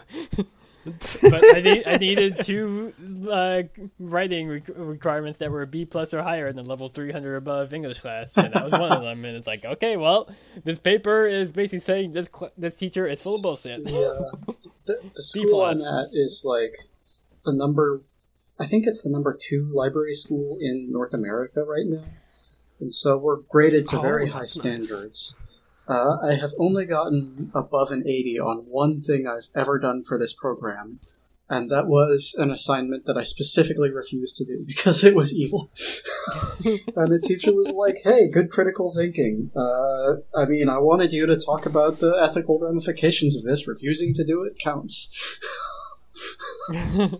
well, hey, I'll yeah, take it. yeah, I guess. Yeah, that's not bad. You know, I mean, I was trying to take a principled stand and thought I would get a zero, but if you're going to give me a good grade for it, alright. Yeah. Yeah, yeah, sure. It's like it's like a more reasonable approach to it compared to like when you listen to Dan Ryckert and some of the older Beastcasts where he's like, yeah, I basically just like wrote a bunch of like video game uh like uh reviews rather than going to any class and I still managed to pass all my classes. What what's what's this about like watching The Godfather and knowing anything about film? it's like, oh fuck you, Dan Ryckert. You're you're actually the planet's luckiest boy, not Alpharad. Okay, well, that's my plug. Uh, Chloe. uh, yeah, I, I've always says. Uh, ah, bleh, let me try it again. As always, I'm over at at Chloe Phil Chaos on Twitter. I don't really think I've been doing much there either. Mostly just retweeting a bunch more bullshit going on, and liking some like old like pictures and stuff. it's it's really just the same stuff. Like I've been liking a lot of Mary Cagle's like new foster kittens to try to like help her get like deal with the fact that she accidentally lost one of her older cats Mhm. because it accidentally got into some medicine it wasn't supposed to eat and passed away sadly. So I've been I've been liking and retweeting a lot of those, trying to like help send Mary Cagle some good vibes because she needs them. She's a good she's a good webcomic artist. She deserves to have people like her besides rather than just focusing on her cats in Yeah. general. yeah. Absolutely. Yep. It's it's just stuff like that. I, I mean, I did also like the uh, the pretty funny uh, Deltarune uh, tweet somebody made of. I like how Deltarune can look like this, and it's like one of the like nice backgrounds, and then also this at the same time. And there's just a bit from chapter two with like the cars that are shitty MS Paint drawings with legs walking along. Yep, that's that's just the kind of stuff that I pay attention to. just nonsense. okay. Turns out you have to kind of pay and focus on the non, pay attention and focus on nonsense in uh, the hellscape that is 2022. Yeah, it does help one survive. hmm Um, so. Well, also, can we drag it out for two more minutes? Because if we do, it'll be our longest episode ever again. Well, I mean, you're, you're gonna have to edit stuff, so will oh, that's true. Yeah, you're right. We're gonna have to go longer, yeah. That's yeah. a good point. I mean, I can pull up segments of like Oh, Ready no. Player One if you want. No. I, I can I can read it. Ready Player Okay, One nope, I think we're He-Man good. segment. Alrighty. Uh, so it's been a long day, and we've been very grateful to have you. Uh, please, honestly, feel free to come back anytime because this was a blast. But uh, I'm glad it was great being here. for the here. moment, I think there's not much left to say. But to remember, us weirdos Us have to stick have together. to stick together. Bye. Bye. Bye.